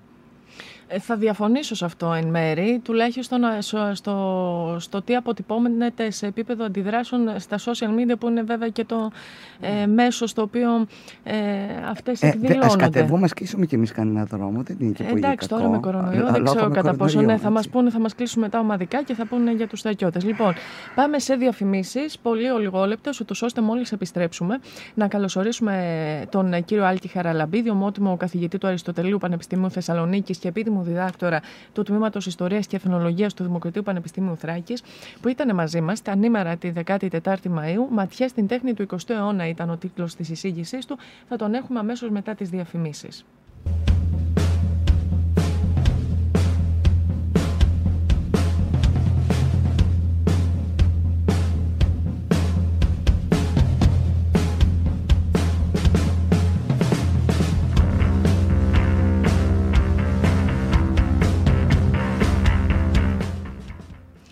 Λοιπόν, Λοιπόν, επιστρέψαμε κυρίες και κύριοι με τον Νί και με το Β, Νατάσα Βαφιάδου και Τζένι Κατσαρή Βαφιάδη στο μικρόφωνο του ραδιοφώνου του παρατηρητή. Και όπως σας είπα πριν περάσουμε στις απαραίτητες διαφημίσεις, έχουμε την πολύ μεγάλη χαρά και την ακόμα μεγαλύτερη τιμή να φιλοξενούμε σήμερα τον ε, κύριο Άλκη Χαραλαμπίδη, ομότιμο καθηγητή του Αριστοτελείου Πανεπιστημίου της Θεσσαλονίκης και επίτιμου διδάκτορα του Τμήματος Ιστορίας και Εθνολογίας του Δημοκρατίου Πανεπιστημίου Θράκης, όπου είχαμε ε, ήδη την πολύ μεγάλη μεγάλη χαρά. Ανήμερα της 14ης Μαΐου να παρακολουθήσουμε αυτή την εξαιρετική εισήγηση με θέμα ματιές στην τέχνη του 20ου αιώνα από το ομότιμο, ε, από το ομότιμο συγγραφικό του να το πω έτσι έργο ε, το οποίο μάλιστα επανεκδόθηκε αν δεν κάνω λάθος πριν από λίγο διάστημα. Ένα πολυσέλιδο ε, έργο 800 σχεδόν σελίδων αν θυμάμαι που αφορούσε ακριβώς στην ελληνική τέχνη όπως λέει και ο τίτλος τόσο του 19ου βέβαια όσο και του 20ου αιώνα. Θα πάμε αμέσως να τον καλωσορίσουμε. Κύριε Χαραλαμπίδη, καλή σας ημέρα. Καλή σας ημέρα. Σε εσάς και σε όσους έχουν την καλοσύνη να μας ακούνε την ώρα. Σας ευχαριστούμε θερμά. Είναι πραγματικά μεγάλη μας χαρά και τιμή να σας φιλοξενούμε ε, σήμερα. Σε συνέχεια, ε, βέβαια και με αφορμή ε, της διάλεξης αυτής, ε, η Τζέννη Κατσαρή είναι μαζί μου στο άλλο στούντιο. Τζέννη. Καλή σας ημέρα κύριε καθηγητά. Τιμή μας και χαρά μας να είστε μαζί μας. Ε, Δεν ξέρω αν με ακούτε εσείς. Σας ακούμε. Ένταση, εγώ σας ακούω κάπως χαμηλά. Θα το διορθώσουμε, θα το διορθώσουμε. Ε, να ξεκινήσουμε λοιπόν με το ε, κορυφαίο έργο σας για την ε, τέχνη του 20ου αιώνα. Μου επιτρέπετε το χαρακτηρισμό ε, το λέω ε, επειδή είναι ένα συνολικό έργο και γιατί κάποιος μπορεί πραγματικά να δει τι γίνεται σε όλη τη διάρκεια του 20ου αιώνα στην τέχνη. Ε, κύριε Χαραλαμπίδη, στην ε, εισήγηση που είχαμε την χαρά να παρακολουθήσουμε, ε, προσπαθήσατε να διαπραγματευτείτε τα ζητήματα της πρωτοπορίας του 20ου αιώνα. Λοιπόν, η ερώτηση είναι, ε, όπως επίσης και τις ετερόκητες τάσεις της τέχνης στο δεύτερο μισό του 20ου αιώνα. Ε, ήταν ε, πρωτοπόρος λοιπόν στο πρώτο μισό, ήταν πρωτοπόρα στο πρώτο μισό του 20ου αιώνα η τέχνη. Αυτό που οφείλεται και στις γενικότερες κοινωνικές συνθήκες ήταν ε, έντονες ε, οι, οι συνθήκες οσμώσεων, ζυμώσεων πώς προέκυψε λοιπόν αυτή η πρωτοπορία στον 20ο αιώνα; Να αρχίσω από μια μικρή ε, διόρθωση. Ε, το βιβλίο και η ομιλία μου φυσικά αφορούν την τέχνη του 20ου αιώνα, όχι την ελληνική όμως. Υπάρχουν και μερικοί καλλιτέχνες Έλληνες, αλλά αφορά ε, την τέχνη παγκοσμίως. Την αρχιτεκτονική, τη γλυπτική, τη ζωγραφική και όλες τις άλλες εκφάνσεις της, αλλά σε παγκόσμιο επίπεδο. Δεν αφορά την ελληνική μόνο δηλαδή. Ε, η ερώτησή σας είναι πάρα πολύ ενδιαφέρουσα, θα έλεγα και πολύπλοκη. Ε, γιατί δηλαδή συμβαίνει ε, στις πρώτες ε, δεκαετίες του 20ου αιώνα να έχουμε μια εξαιρετική πυκνότητα όσο αφορά την, την οικαστική έκφραση και στο δεύτερο να έχουμε μια ε, εξίσου θα έλεγα ε, μεγάλη πυκνότητα αλλά και σε μεγάλο βαθμό επαναλήψεις αυτών των διατυπώσεων που διαπιστώνουμε στο πρώτο μισό του 20ου αιώνα. Ε, να αρχίσουμε από τις προϋποθέσεις. Ε, ο 20ος αιώνας φυσικά ε, δεν ε, προήλθε από παρθενογένεση. Αυτό συμβαίνει μονίμως και σταθερά στην ιστορία της τέχνης. Προετοιμάζονται δηλαδή πράγματα.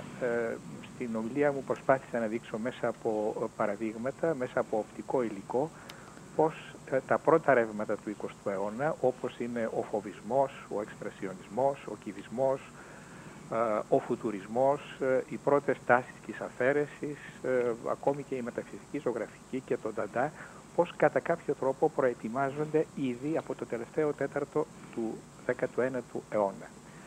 Τώρα βέβαια δεν έχουμε τη δυνατότητα να οι ακροατές μας να δουν έργα, αλλά εκείνο που έχει σημασία είναι να κρατήσουν στο μυαλό τους ότι ήδη από τον 19ο αιώνα έχουμε μία απελευθέρωση του καλλιτέχνη από τις ε, γνωστές έως τότε και καθιερωμένες παραγγελίες που ήταν κυρίως από την πλευρά της Εκκλησίας και του κράτους.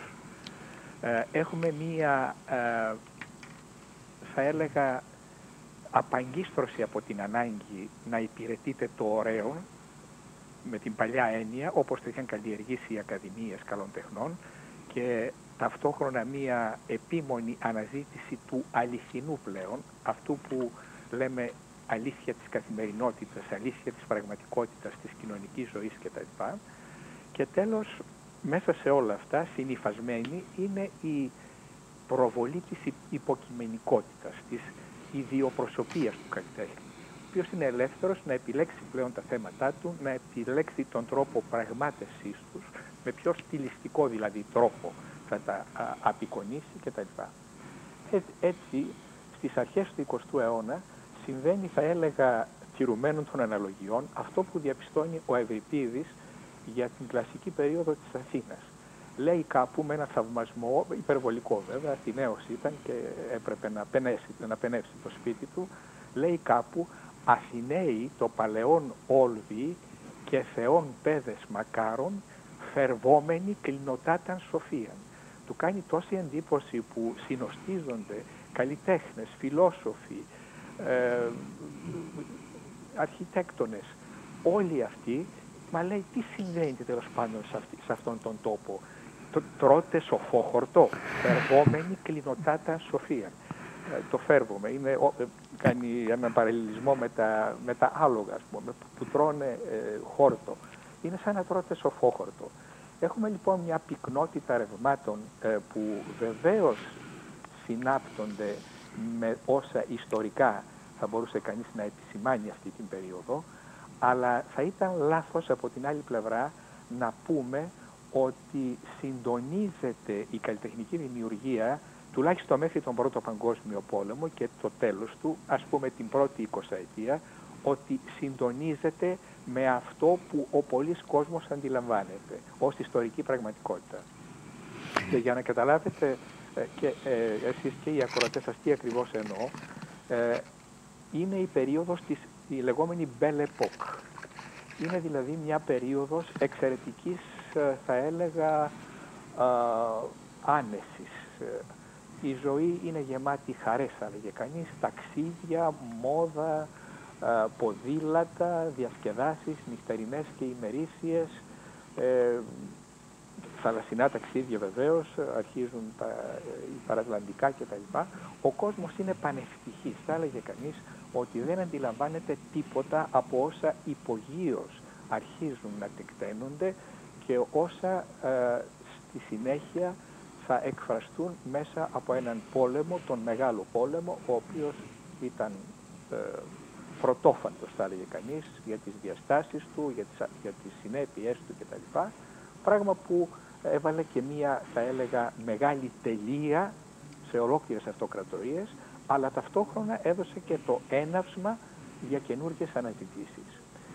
Ε, επομένως, έχουμε μία συσχέτιση των ρευμάτων και των τάσεων του πρώτη, της πρώτης εικοσαετίας, της πρωτοπορίας θα λέγαμε, όπως σωστά την ονομάσετε, του 20ου αιώνα, με την ιστορική πραγματικότητα, με τα ιστορικά συμφραζόμενα, αλλά όχι επιφανειακή. Γιατί οι καλλιτέχνες αντιλαμβάνονται ε, με την ευαισθησία των κεραιών τους πράγματα που υποδορίως λειτουργούν και που το πολύ κοινό δεν μπορεί να τα συλλάβει. Ε, δεν ξέρω αν ε, Είναι πάρα πολύ ωραίο αυτό. Ναι, πάρα πολύ ωραία. Ε, και ε, μας αρέσει πάντα που ενθέσατε το ζήτημα της ανάπτυξης της ε, τέχνης στο ιστορικό περιβάλλον συγχρόνως καθιστώντας καθαρό ότι η τέχνη αυτή την εποχή έτσι κρατάει την αυτονομία της και συμβαίνουν φαινόμενα που αφορούν καθαρά την τέχνη όπως ο υποκειμενισμός του καλλιτέχνη αλλά και εξαιρετικό. Ε, η σύνδεση που μας κάνατε με τον, ε, με τον, με τον Ευρυπίδη νομίζω ή το, όχι το Τουκυδίδη το Τουκυδίδη ε, πραγματικά ε, δεν νομίζω ότι θα μπορούσε κάτι να περιγράψει καλύτερα αυτή την ε, έκρηξη όπως είπατε αυτή που γίνεται σε επίπεδο. ε, τώρα Ε, μας μιλήσατε για την πρωτοπορία, ε, κλείσατε με αυτό το εξαιρετικό που είπατε ότι οι καλλιτέχνες, ο κόσμος ζει, είναι η Belle Époque, ε, χαίρεται τη ζωή και συγχρόνως μας περιμένει ο δεύτερος παγκόσμιος πόλεμος, ο μεγάλος πόλεμος. Ο πρώτος παγκόσμιος. Ε, ο, ο πρώτος, ναι είμαστε στην πρώτη εικοσαετία. Ναι. Τώρα, ε, μετά την πρωτοπορία τι γίνεται, τι βλέπετε να γίνεται, γιατί τουλάχιστον στο ιστορικό περιβάλλον βλέπουμε σύνθετα πράγματα. Είναι ο Μεσοπόλεμος, ο, ο εννοούμενος και ο ονομαζόμενος έτσι ως Μεσοπόλεμος και ο δεύτερος παγκόσμιος πόλεμος. Πώς αντιδράει η τέχνη συνόλο σε αυτό το Μεσοπόλεμο, σε αυτό το διάστημα; Ναι. Ε, το πρώτο που πρέπει να επισημάνουμε είναι ότι πλέον οι άνθρωποι έχουν συνειδητοποιήσει την κατάστασή τους. Πράγμα το οποίο δεν συνέβαινε πριν από τον Πρώτο Παγκόσμιο Πόλεμο. Δηλαδή οι άνθρωποι που βγαίνουν από τον Πρώτο Παγκόσμιο Πόλεμο, από τον απλό λούστρο μέχρι τον ε, σημαντικότερο πολίτη της Ευρώπης, ε, βρίσκονται στην ίδια ψυχική κατάσταση. Καταλαβαίνουν δηλαδή ότι ο κόσμος έχει αλλάξει. Καταρχήν έχουν καταρρεύσει τρεις αυτοκρατορίες. Οι άνθρωποι ε, αντιλαμβάνονται ότι υπάρχουν μέσα καταστροφής τα οποία κάποια στιγμή πάβουν να ελέγχονται, ε, έχουν περάσει τα χαρακόμματα κτλ.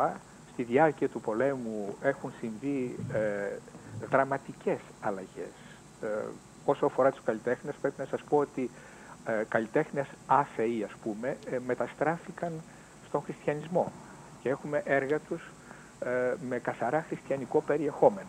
Οι άνθρωποι λοιπόν του Μεσοπολέμου που ζουν την κατάσταση της δημοκρατίας της Βαϊμάρης τη δεκαετία του 20-30, εκείνης της ε, πραγματικά τραγικής δημοκρατίας που έζησε τη βία, ε, τις δολοφονίες, την οικονομική κατάρρευση, ε, όλη αυτή την περίοδο και βέβαια την άνοδο του φασισμού από το 1933 και μετά που ανέρχεται στην εξουσία ο Χίτλερ και παράλληλα ε, ανθούν τα φασιστικά καθεστώτα στην Ευρώπη, αντιλαμβάνονται όλοι, κυριολεκτικά στο πετσί τους, ότι ο κόσμος έχει αλλάξει. Ε, αυτό συνοδεύεται και από μία φυγή, θα έλεγα, ε, ανθρώπων του πνεύματος, της τέχνης γενικότερα από την Ευρώπη, δραπετεύουν κυριολεκτικά μετά το 1933 από τη Γερμανία ιδιαίτερα, φεύγουν στην Αγγλία, στις ΗΠΑ, Επομένως έχουμε μία κοινωνία που έχει συνειδητοποιήσει πλέον την κατάστασή της. Η τέχνη πώς απαντάει σε αυτό; Τη δεκαετία του 20 στη Γερμανία έχουμε ένα, ένα κίνημα που ονομάζεται νέος πραγματισμός που σημαίνει μια νέα συνάντηση με την πραγματικότητα. Ποια είναι αυτή η πραγματικότητα, αμήλικτη κυριολεκτικά. Αν δείτε πίνακες ας πούμε νέοπραγματιστών, ε, όπως είναι ο Γκρός, ο Ντίξ κτλ. Ε, κυριολεκτικά ε, αισθάνεστε ότι ε, η τέχνη είναι ανελαίτη. Απεικονίζει αναπήρους στους δρόμους, χωρίς πόδια, με σπασμένα κεφάλια, χωρίς χέρια. Ανα, ανα, ε, απεικονίζει ε, γυναίκες του δρόμου πια, γιατί η πορνεία είχε χτυπήσει, είχε κάνει peak αυτή την εποχή εξαθλειωμένους ανθρώπους κτλ. Δηλαδή η πραγματικότητα πια απεικονίζεται σε όλο της, θα έλεγε κανείς, το τραγικό μεγαλείο. Παράλληλα όμως, στη Γερμανία ε, και όχι μόνο, έχουμε την ε, ανάπτυξη του περίφημου Bauhaus, ε, ένα ίδρυμα, θα έλεγε κανείς, το οποίο είχε στόχο να προβάλλει κυρίως την αρχιτεκτονική, αλλά αυτό δεν συνέβη, και αντιθέτως πρόβαλε τις εφαρμοσμένες τέχνες. Καθώς ήταν ε, κατεστραμμένη η Γερμανία, έπρεπε να βρεθούν ε, νέοι τρόποι ώστε να καλύψουν πραγματικές ανάγκες της ζωής. Από τα κουτάλια και τα πυρούνια μέχρι τα έπιπλα και μέχρι τα σπίτια. Αυτά όλα τα συγκέντρωσε ως ζητούμενα και τα υπηρέτησε με ιδανικό κυριολεκτικά τρόπο, υποδειγματικό, ε, επί 13 περίπου χρόνια, γιατί άνοιξε το 19, την επομένη του πολέμου και έκλεισε το 33 από τον Χίτλερ, το Bauhaus, το οποίο κυριολεκτικά έδωσε πρότυπα design αλλά και παιδαγωγικής όσο αφορά την αισθητική παγκοσμίως, διότι οι πρωταγωνιστές που ήταν μεγάλοι άνθρωποι ο Καντίνσκι, ο Πάουλ Κλέ, ο Σλέμερ ήταν ό,τι καλύτερο μπορούσε εκείνη τη στιγμή να βρεθεί στον ευρωπαϊκό χώρο. Οι οποίοι βέβαια έφυγαν μετά την άνοδο του Χίτλερ στην εξουσία. Παράλληλα λοιπόν με τον νέο πραγματισμό και το Bauhaus έχουμε την, ε, κυριολεκτικά την ε, ε, εκτείναξη ενός ρεύματος που λέγεται σουρεαλισμός.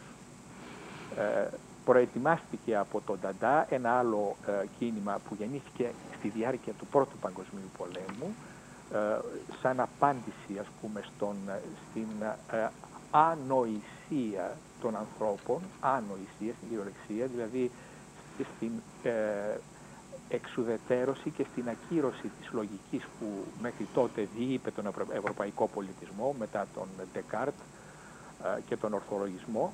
Ε, ήρθε λοιπόν μετά από αυτό το μηδενιστικό, αναρχικό, ανατρεπτικό κίνημα ένα καινούριο ρεύμα, ο σουρελισμός, ο οποίος και αυτός αναζήτησε μια άλλη πραγματικότητα. Ε, όχι αυτή των νέων πραγματιστών που εξορισμού την υπηρετούσαν τη νέα πραγματικότητα στους δρόμους του Βερολίνου και των άλλων γερμανικών πόλεων με τις εικόνες που ε, έπλασαν, αλλά οι σουρεαλιστές, ε, ο Νταλή, ο Μακρίτ, ο, ο Ταγκή, ο Μυρό κτλ.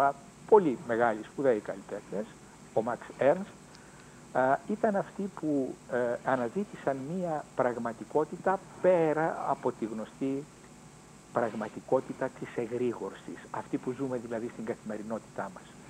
Είπαν δηλαδή ότι πρέπει να αναζητήσουμε και να κτίσουμε μια υπερπραγματικότητα, μια σουρεαλιτέ, σουρεαλισμός, μια πραγματικότητα άλλη, στην οποία δεν θα υπάρχουν μόνο μέσα τα βιώματα της εγρήγορσης, ε, της κατάστασης δηλαδή που βιώνουμε όταν είμαστε σε εγρήγορση, αλλά θα πρέπει να εμπλακεί σε αυτή την πραγματικότητα η κατάσταση του ονείρου, η κατάσταση του παραλόγου, ο ρόλος του τυχαίου, που το θεωρούσαν εξαιρετικά, τον θεωρούσαν εξαιρετικά σημαντικό. Ε, η, η παράνοια νομίζω αναφέρθηκε ήδη. Δηλαδή καταστάσεις οι οποίες βρίσκονται πέρα από τον έλεγχο της, νομι... της λογικής. Καταστάσεις οι οποίες δημιουργούνται μέσα μας ερήμην της λογικής στον χώρο του υποστημιδίου. Αυτό το ρεύμα λοιπόν ονομάστηκε σουρεαλισμός και ήταν παράλληλο βέβαια, ξεκίνησε ως λογοτεχνικό ρεύμα και στη συνέχεια αναπτύχθηκε και στο χώρο των οικαστικών τεχνών μέχρι τον Δεύτερο Παγκόσμιο Πόλεμο, αλλά αποδείχτηκε ότι ήταν από τα ανθεκτικότερα ρεύματα του 20ου αιώνα μαζί με τις τάσεις της αφαίρεσης, γιατί ακόμα και σήμερα και στην Ελλάδα έχουμε ζωντανό το κίνημα του σουρεαλισμού. Στην Ελλάδα είναι πάνω από 50 οι, ε, θα έλεγα, αξιόλογοι σουρεαλιστές καλλιτέχνες. Ε, κύριε Χαραραμπίδη, πήγατε ε, από μόνος σας, αφού μας περιγράψατε, ε, είδαμε λοιπόν τα πράγματα που συμβαίνουν μέχρι τον πρώτο παγκόσμιο πόλεμο, είδαμε το Μεσοπόλεμο, είδαμε πολύ ενδιαφέροντα κινήματα, τον Bauhaus, είδαμε τη νέα πραγματικότητα, τον νέο πραγματισμό, είδαμε το σουρεαλισμό ε, διευκρινίσαμε ότι ο 20ος αιώνας έτσι αναφέρεται ε, το έργο σας στο σύνολο της παγκόσμιας τέχνης ε, καταλάβαμε και πώς συνδέεται η τέχνη με τα κοινωνικά γεγονότα, με τα ιστορικά γεγονότα, με τις καταστάσεις του καιρού της, διατηρώντας την αυτονομία της. Θα ήθελα τώρα αυτά τα πολύ όμορφα που μας είπατε να δούμε επηρεάζουν την ε, ελληνική πραγματικότητα μέχρι την εποχή που φτάσαμε ε, και πώς την επηρεάζουν. Ξέρουμε από τις άλλες εκφράσεις, από την τέχνη του λόγου ότι διαλέγονται. Διαλέγεται η ελληνική τέχνη, είτε ως τέχνη είτε ως λογοτεχνία, με τα ανάλογα ευρωπαϊκά ρεύματα. Ε, τι συμβαίνει λοιπόν στην Ελλάδα; Έχουμε άξιους εκπροσώπους ε, και του σουρεαλισμού και της αφαίρεσης. Ε, πώς πάμε στην ελληνική περίπτωση; Κοιτάξτε, μέχρι τον ε, Πρώτο Παγκόσμιο Πόλεμο δεν θα έλεγε κανείς ότι στην Ελλάδα έχουμε άμεση ανταπόκριση. ήδη από τις αρχές του αιώνα ο Παρθένης, ο Παπαλουκάς ε, σπουδαίοι Έλληνες ζωγράφοι, ε, καθιερωμένοι πλέον και γνωστοί στον, και στον πολύ κόσμο νομίζω, είχαν ε, στρέψει το ενδιαφέρον τους από το Μόναχο στο Παρίσι. Ο 19ος αιώνας, όπως ξέρετε, για την ελληνική τέχνη ε, είναι ε, πολύ άμεσα συνδεδεμένος με τη σχολή του Μονάχου, λόγω ιστορικών καταστάσεων. Ο Όθων και τα λοιπά έστειλε με υποτροφίες παιδιά στη Γερμανία, ε, από τον ε, Βριζάκη μέχρι τον Λίτρα και άλλους κτλ. Έτσι έχουμε αυτή τη λεγόμενη σχολή του μονάχου, η οποία κινείται σε ένα, σε ένα χώρο, θα λέγαμε, ακαδημαϊκού ρεαλισμού. Αυτό που επικρατούσε δηλαδή στο μόναχο. Δηλαδή σε ένα κλίμα σχετικά συντηρητικής ζωγραφικής. Από τις αρχές του αιώνα όμως, οι Έλληνες καλλιτέχνες στρέφονται στο Παρίσι γιατί αντιλαμβάνονται ότι εκεί συμβαίνουν τα σημαντικά πράγματα. Όντως το Παρίσι είναι η μεγάλη πρωτεύουσα της τέχνης ήδη από τον 19ο αιώνα αλλά και σε μεγάλο μέρος του 20ου. Παίρνουν λοιπόν οι δικοί μας, επειδή ανέφερε τώρα τον ε, Παπαλουκά, τον ε, Παρσένη, να προσθέσουμε τον Μαλέα, τον Τριανταφυλλίδη και μερικούς ακόμη, οι άνθρωποι αυτοί πάνε στο Παρίσι, καταλαβαίνουν τι γίνεται, και αυτό είναι πολύ σημαντικό. Βλέπουν δηλαδή ε, τα, τα πρώτα ρεύματα, τον φοβισμό, τον κυβισμό κτλ.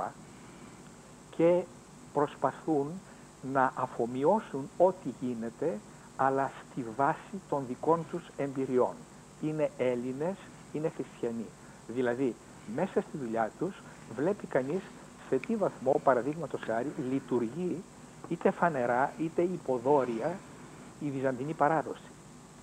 Ας πούμε στον Παπαλουκά ε, ή στον, Φώτη, στον Κόντογλου, εκεί με, κάποια υπερβολή βέβαια και με μια, μια καμψία, αλλά προσπαθούν να ε, συμπλέξουν, να συνειφάνουν την ελληνική εμπειρία που κυρίως έχει βυζαντινές ρίζες, δεν πάνε στην αρχαιότητα, όπως συνέβαινε τον 19ο αιώνα, δεν έχουν δηλαδή μέσα τους την κλασικιστική τάση, αλλά αρχίζουν να ανακαλύπτουν και να ενεργοποιούν και να αξιοποιούν εμπειρίες της βυζαντινής τέχνης, οι οποίες άλλωστε ε, επέδρασαν ε, σε μερικές φορ, ε, περιπτώσεις ε, καταλυτικά θα έλεγε κανείς και σε Ευρωπαίους καλλιτέχνες, όπως ο Ματής, η σημαντικότερη μορφή του γαλλικού χοβισμού ας πούμε.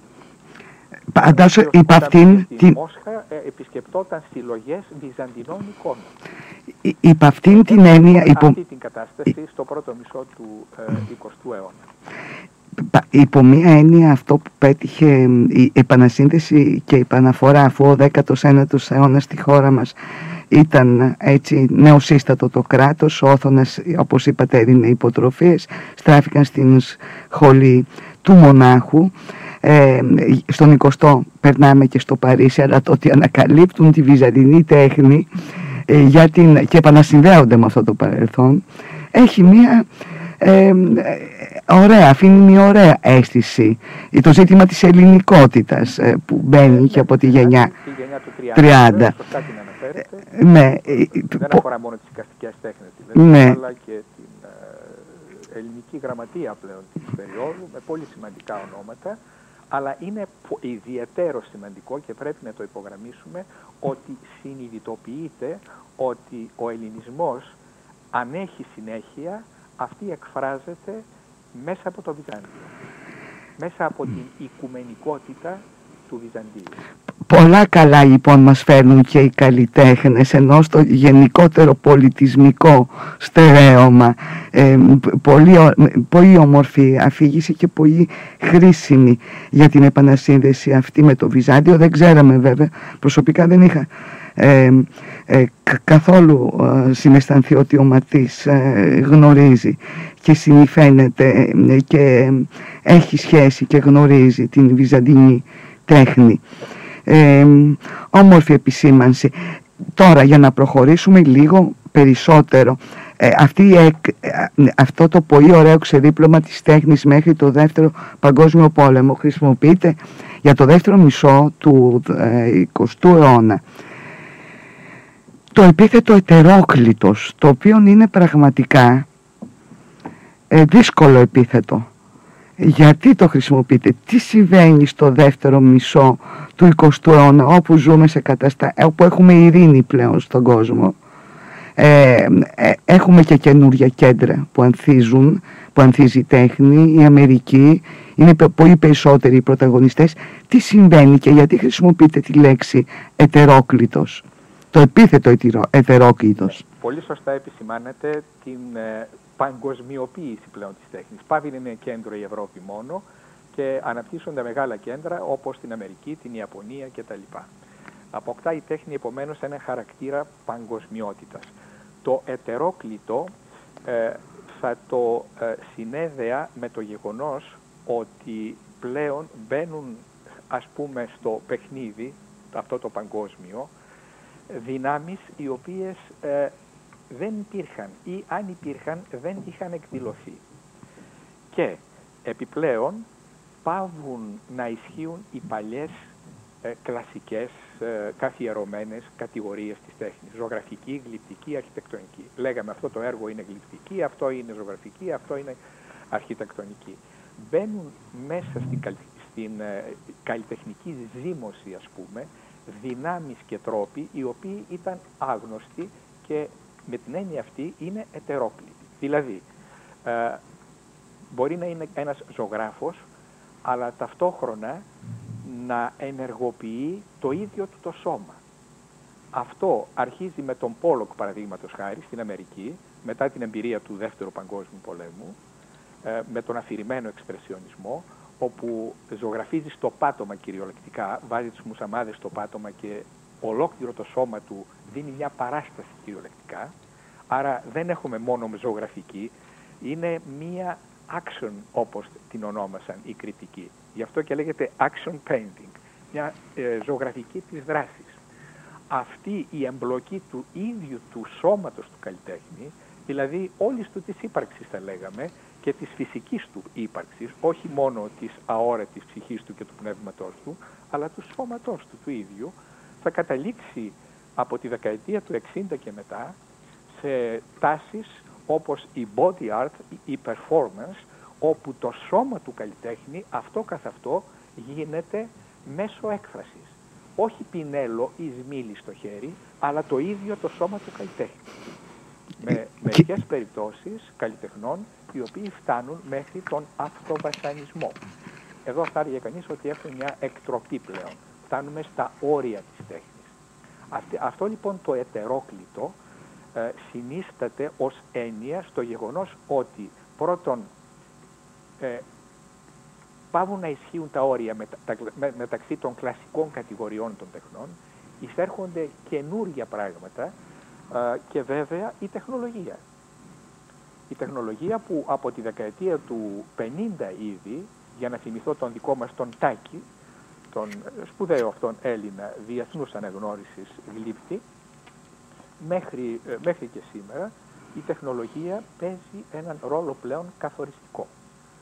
Ε, δηλαδή ο Τάκης ήδη από τη δεκαετία του 50 αρχίζει να ενδιαφέρεται για τα ραντάρ, με αφορμή τα ραντάρ μάλλον, για τα ηλεκτρομαγνητικά κύματα, για τους ε, υπερήχους και δημιουργεί μια ε, σειρά γλυπτών σε εισαγωγικά, κατασκευών θα έλεγε κανείς. Να, βλέπετε έχουμε δυσκολία και να ορίσουμε τι ακριβώς είναι αυτά που κάνει, όπου προσπαθεί να κάνει ορατές, μάλλον να κάνει ορατά τα αποτελέσματα της ενέργειας δυνάμεων που είναι αόρατες, όπως είναι η βαρύτητα, όπως είναι ο μαγνητισμός, ο ηλεκτρομαγνητισμός, ο ηλεκτρισμός και μας μιλάει ακόμη και για υπερήχους ή ήχους που έρχονται από το σύμπαν.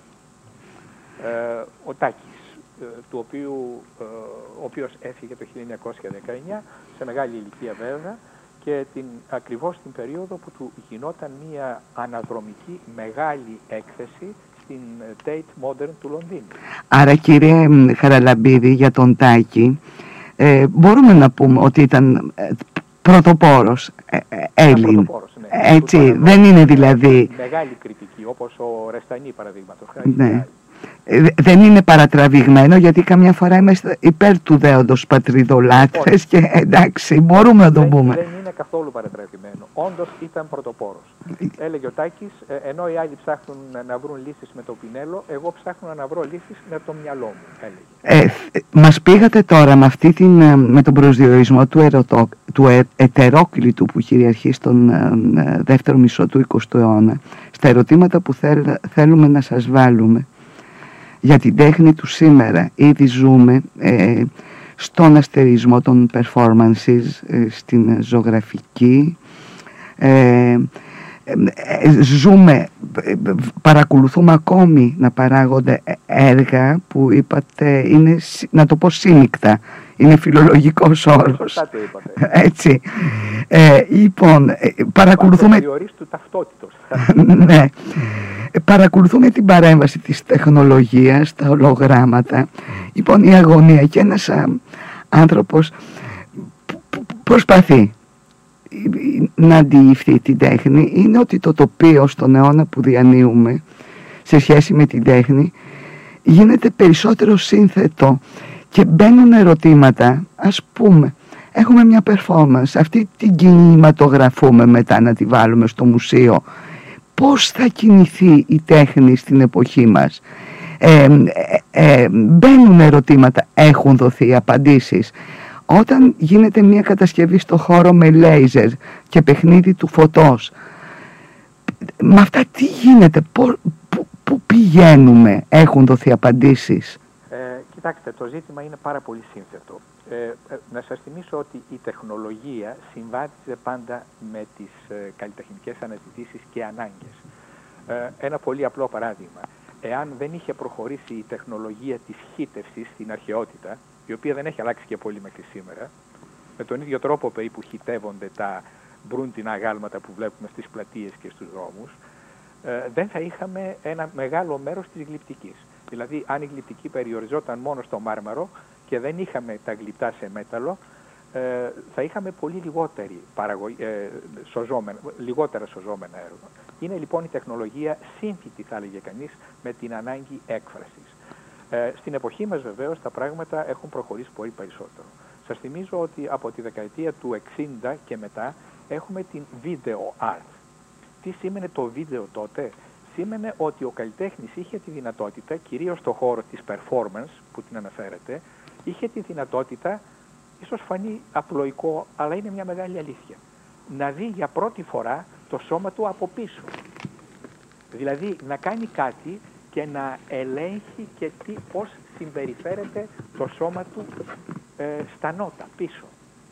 Αυτό δεν θα μπορούσε να παραμείνει και να είναι στη διάθεσή μας να το δούμε.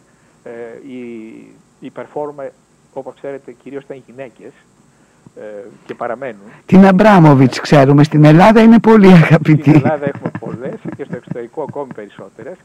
Εάν δεν είχαν βιντεοσκοπηθεί αυτές οι performances, δεν θα τις ξέραμε. Θα, θα, θα χανόταν, όπως χάνεται μια θεατρική παράσταση. Μπορεί να είναι ένα αριστούργημα, αλλά μόλις σβήσουν τα φώτα, τελείωσε. Εάν δεν μαγνητοσκοπηθεί, εάν δεν βιντεοσκοπηθεί και πάντων δεν καταγραφεί ηλεκτρονικά, είναι σαν να μην υπήρξε. Αυτό ήταν ένα πάρα πολύ σημαντικό βήμα.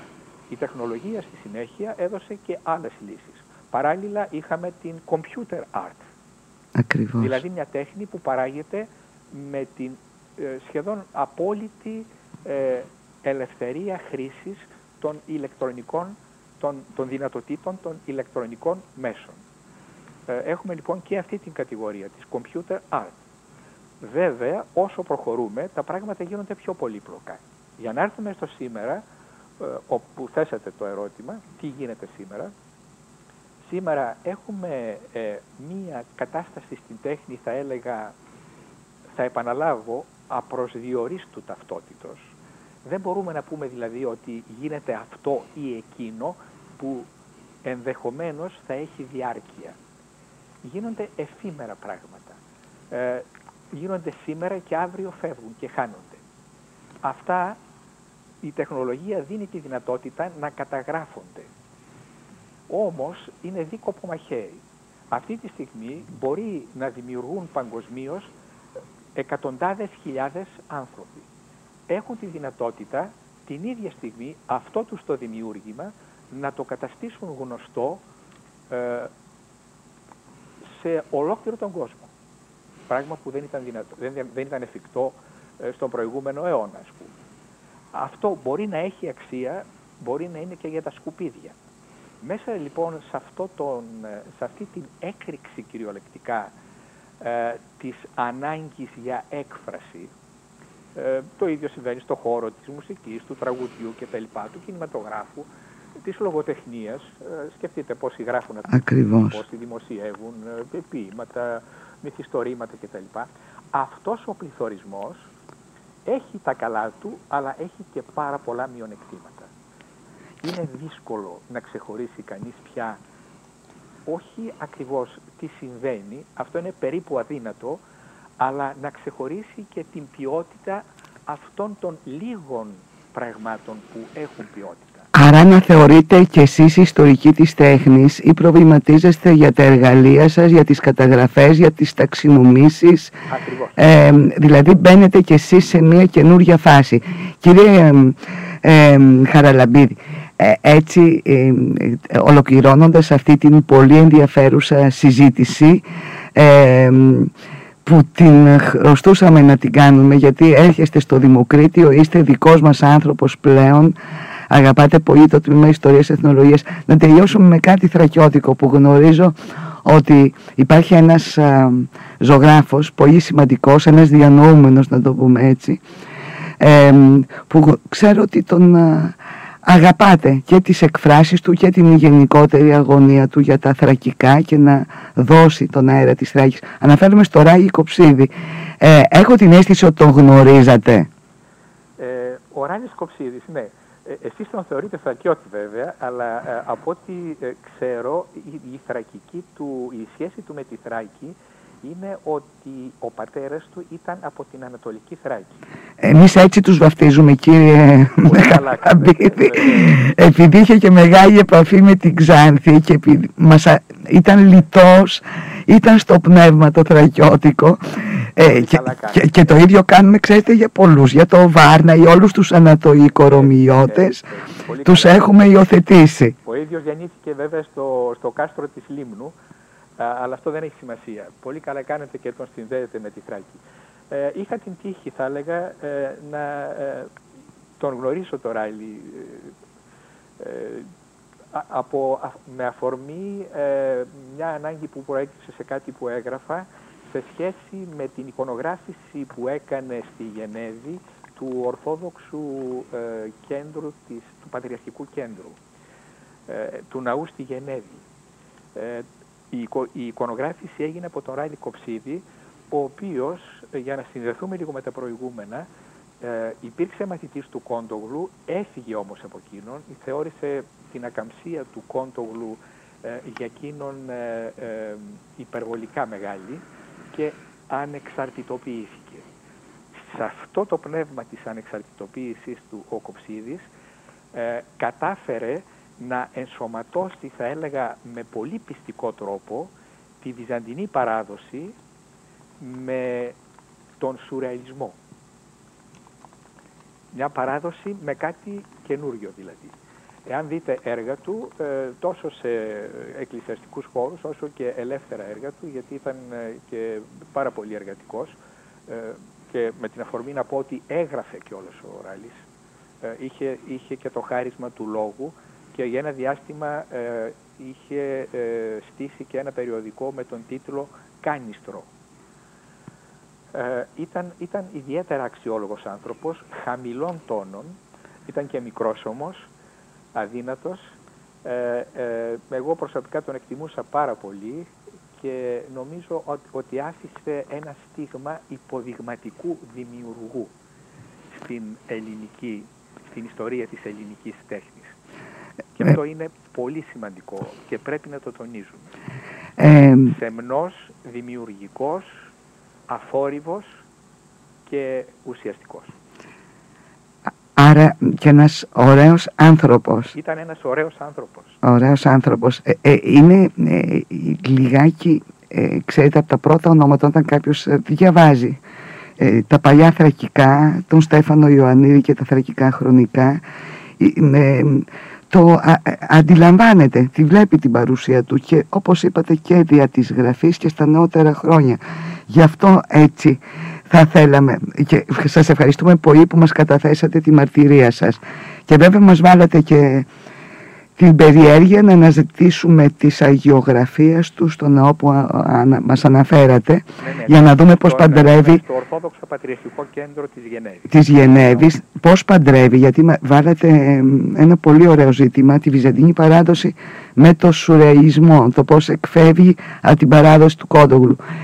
Λοιπόν, ολοκληρώνοντας, εμείς εδώ στο Ράδιο Παρατηρητής οφείλουμε να σας ευχαριστήσουμε θερμά για την παρουσία σας εδώ, για αυτή την πολύ γόνιμη συζήτηση που είχαμε και κάποια στιγμή νομίζω να ξαναβρεθούμε, να μας μιλήσετε λίγο και για τις... Ε, είστε ένας άνθρωπος που επισκοπείται της τέχνης και το τι γίνεται με, για την τέχνη και με την τέχνη της πατρίδας μας έτσι τα τελευταία χρόνια. Να είστε καλά κύριε Χαραλαμπίδη. Θερμές ευχαριστίες. Είμαι στη διάθεσή σας, ε, όπως είμαι και στη διάθεση του Τμήματος Ιστορίας και Αρχαιολογίας, ε, όπου υπάρχουν αγαπητοί συνάδελφοι με ε, ε, πρωτοστατούντα θα έλεγα τον πρόεδρο του τμήματος, τον κύριο Γιώργο Τσιγάρα, ο οποίος ε, θα το ξέρετε καλύτερα από μένα ότι αγαπάει τη Θράκη όσο λίγη και νοιάζεται και για το Πανεπιστήμιο. Ένας ακόμη θρακιώτης κύριε. Έχει γίνει θρακιώτης ο, ο κύριος Τσιγάρας. Έτσι όταν με το καλό περάσει η μπόρα της ε, πανδημίας ε, θα έχουμε ίσως τη δυνατότητα και με φυσική παρουσία να ε, κάνουμε ορισμένα πράγματα που θα σχεδιάσετε εσείς ή το Πανεπιστήμιο ή όποιος άλλος. Με πολύ μεγάλη ευχαρίστηση και προθυμία θα ερχόμουν να συμβάλλω έστω και ελάχιστα στον κινηθούν κάπως ορισμένα πράγματα. Θα, θα ήταν χαρά μας. Ε, από ό,τι μαθαίνω δείχνουν πολύ ενδιαφέρον γιατί ο κύριος Τιγάρας με τη συνένεση και την, ε, πώς να πω, και τη συμβολή του, των συναδέλφων του τμήματος ε, εισήγαγε μαθήματα ιστορίας της τέχνης τα οποία παρακολουθούν τα παιδιά με πολύ ενδιαφέρον και αυτό τους δίνει τη δυνατότητα να μπορούν πλέον με το μάτι τους να ξεχωρίζουν σιγά σιγά την ποιότητα ε, από τα σκουπίδια. Γιατί η, η εποχή μας μας βομβαρδίζει με εικόνες και είναι πάρα πολύ σημαντικό να έχουμε τα εργαλεία ώστε να ξεχωρίσουμε ε, την ήρα από το στάρι.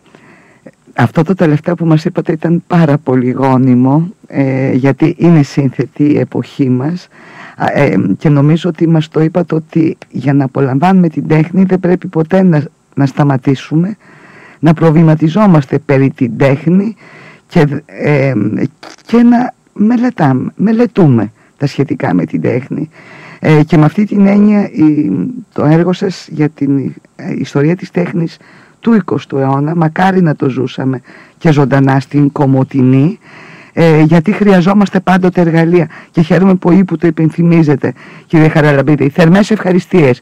Καλή σας ημέρα. Καλή σας ημέρα. Ευχαριστώ και εγώ για την πρόσκληση.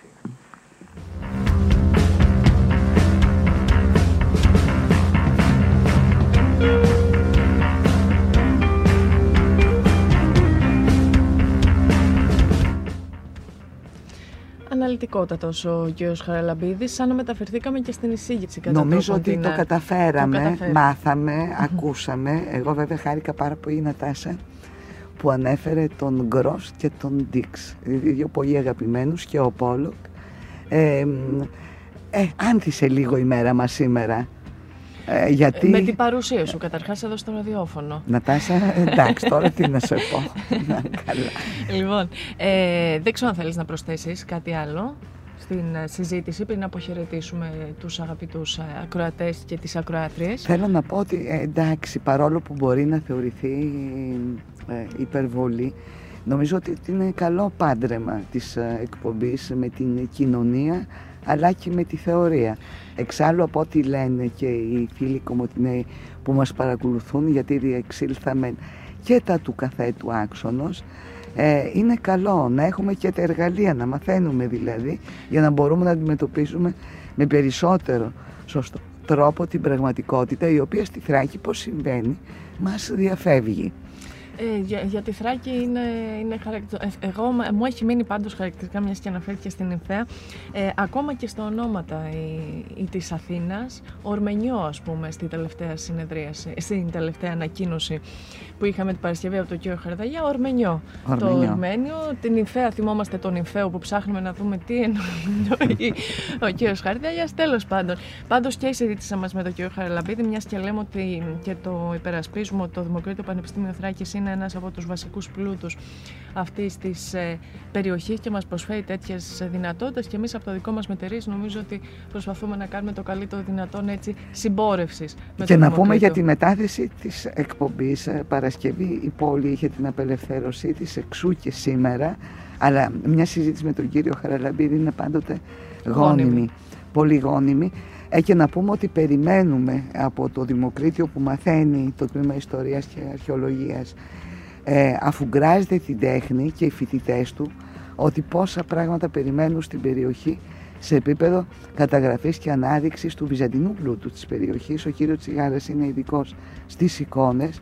Να δούμε λοιπόν αυτή την υπέροχη κληρονομιά της Ροδόπης που ακόμη σιωπά, κλεισμένη. Αυτή τη στιγμή βέβαια οι εικόνες του Εκκλησιαστικού Μουσείου γίνονται, συντηρούνται. Αλλά πόσο πραγματικά με τι μεγάλη προσμονή περιμένουμε να αναδειχθεί αυτός ο πλούτος. Διδακτορικό μου μυρίζεται αυτό. λοιπόν, Τζέννη, να σε ευχαριστήσουμε θερμά και για την παρουσία σου και για τις εξαιρετικές συζητήσεις και πριν σας αποχαιρετήσω και αφού σας πω ότι φυσικά και για όλα τα υπόλοιπα θα είμαστε μαζί σας και διαδικτυακά και ραδιοφωνικά τόσο για την ψυχαγωγία όσο και για την ενημέρωσή σας να κλείσουμε και με ένα ενδιαφέρον μήνυμα το, το EEC Delta 360 ε, όπως θυμάστε όλοι αναδείχθηκε εκπαιδευτικός όμιλος της χρονιάς για το 2020 μία ύψιστη διάκριση την οποία απέσπασε για δεύτερη συνεχή χρονιά στον Πανελλήνιο θεσμό των Gold Awards. Πέρα όμως από τις τυπικές διακρίσεις, το EEC Delta 360 έχει επικρατήσει εδώ και πέντε δεκαετίες στην συνείδηση του κοινού ως ο εκπαιδευτικός όμιλος με την κορυφαία ποιότητα εκπαίδευσης, το πιο πλούσιο πρόγραμμα κατάρτισης και τη μεγαλύτερη απορρόφηση των αποφύτων στην αγορά εργασίας. Μη χάνετε χρόνο, η στιγμή σας είναι τώρα. Κάντε άμεσα την εγγραφή σας με προνομιακά διδακτρά στα τμήματα Οκτωβρίου 2021 δέστε τις 90 ειδικότητες που λειτουργούν στο www.eecdelta360.gr και επισκέψου τις εγκαταστάσεις της σχολής για μια προσωπική ξενάγηση στα εργαστήρια. Με αυτά και πολλά περισσότερα θα είμαστε μαζί σας εκ νέου αύριο στις 10 φυσικά στους 94 στον FM και μέσω διαδικτύου στο www.radioparatitis.gr. Να είστε καλά. Καλημέρα σε όλους.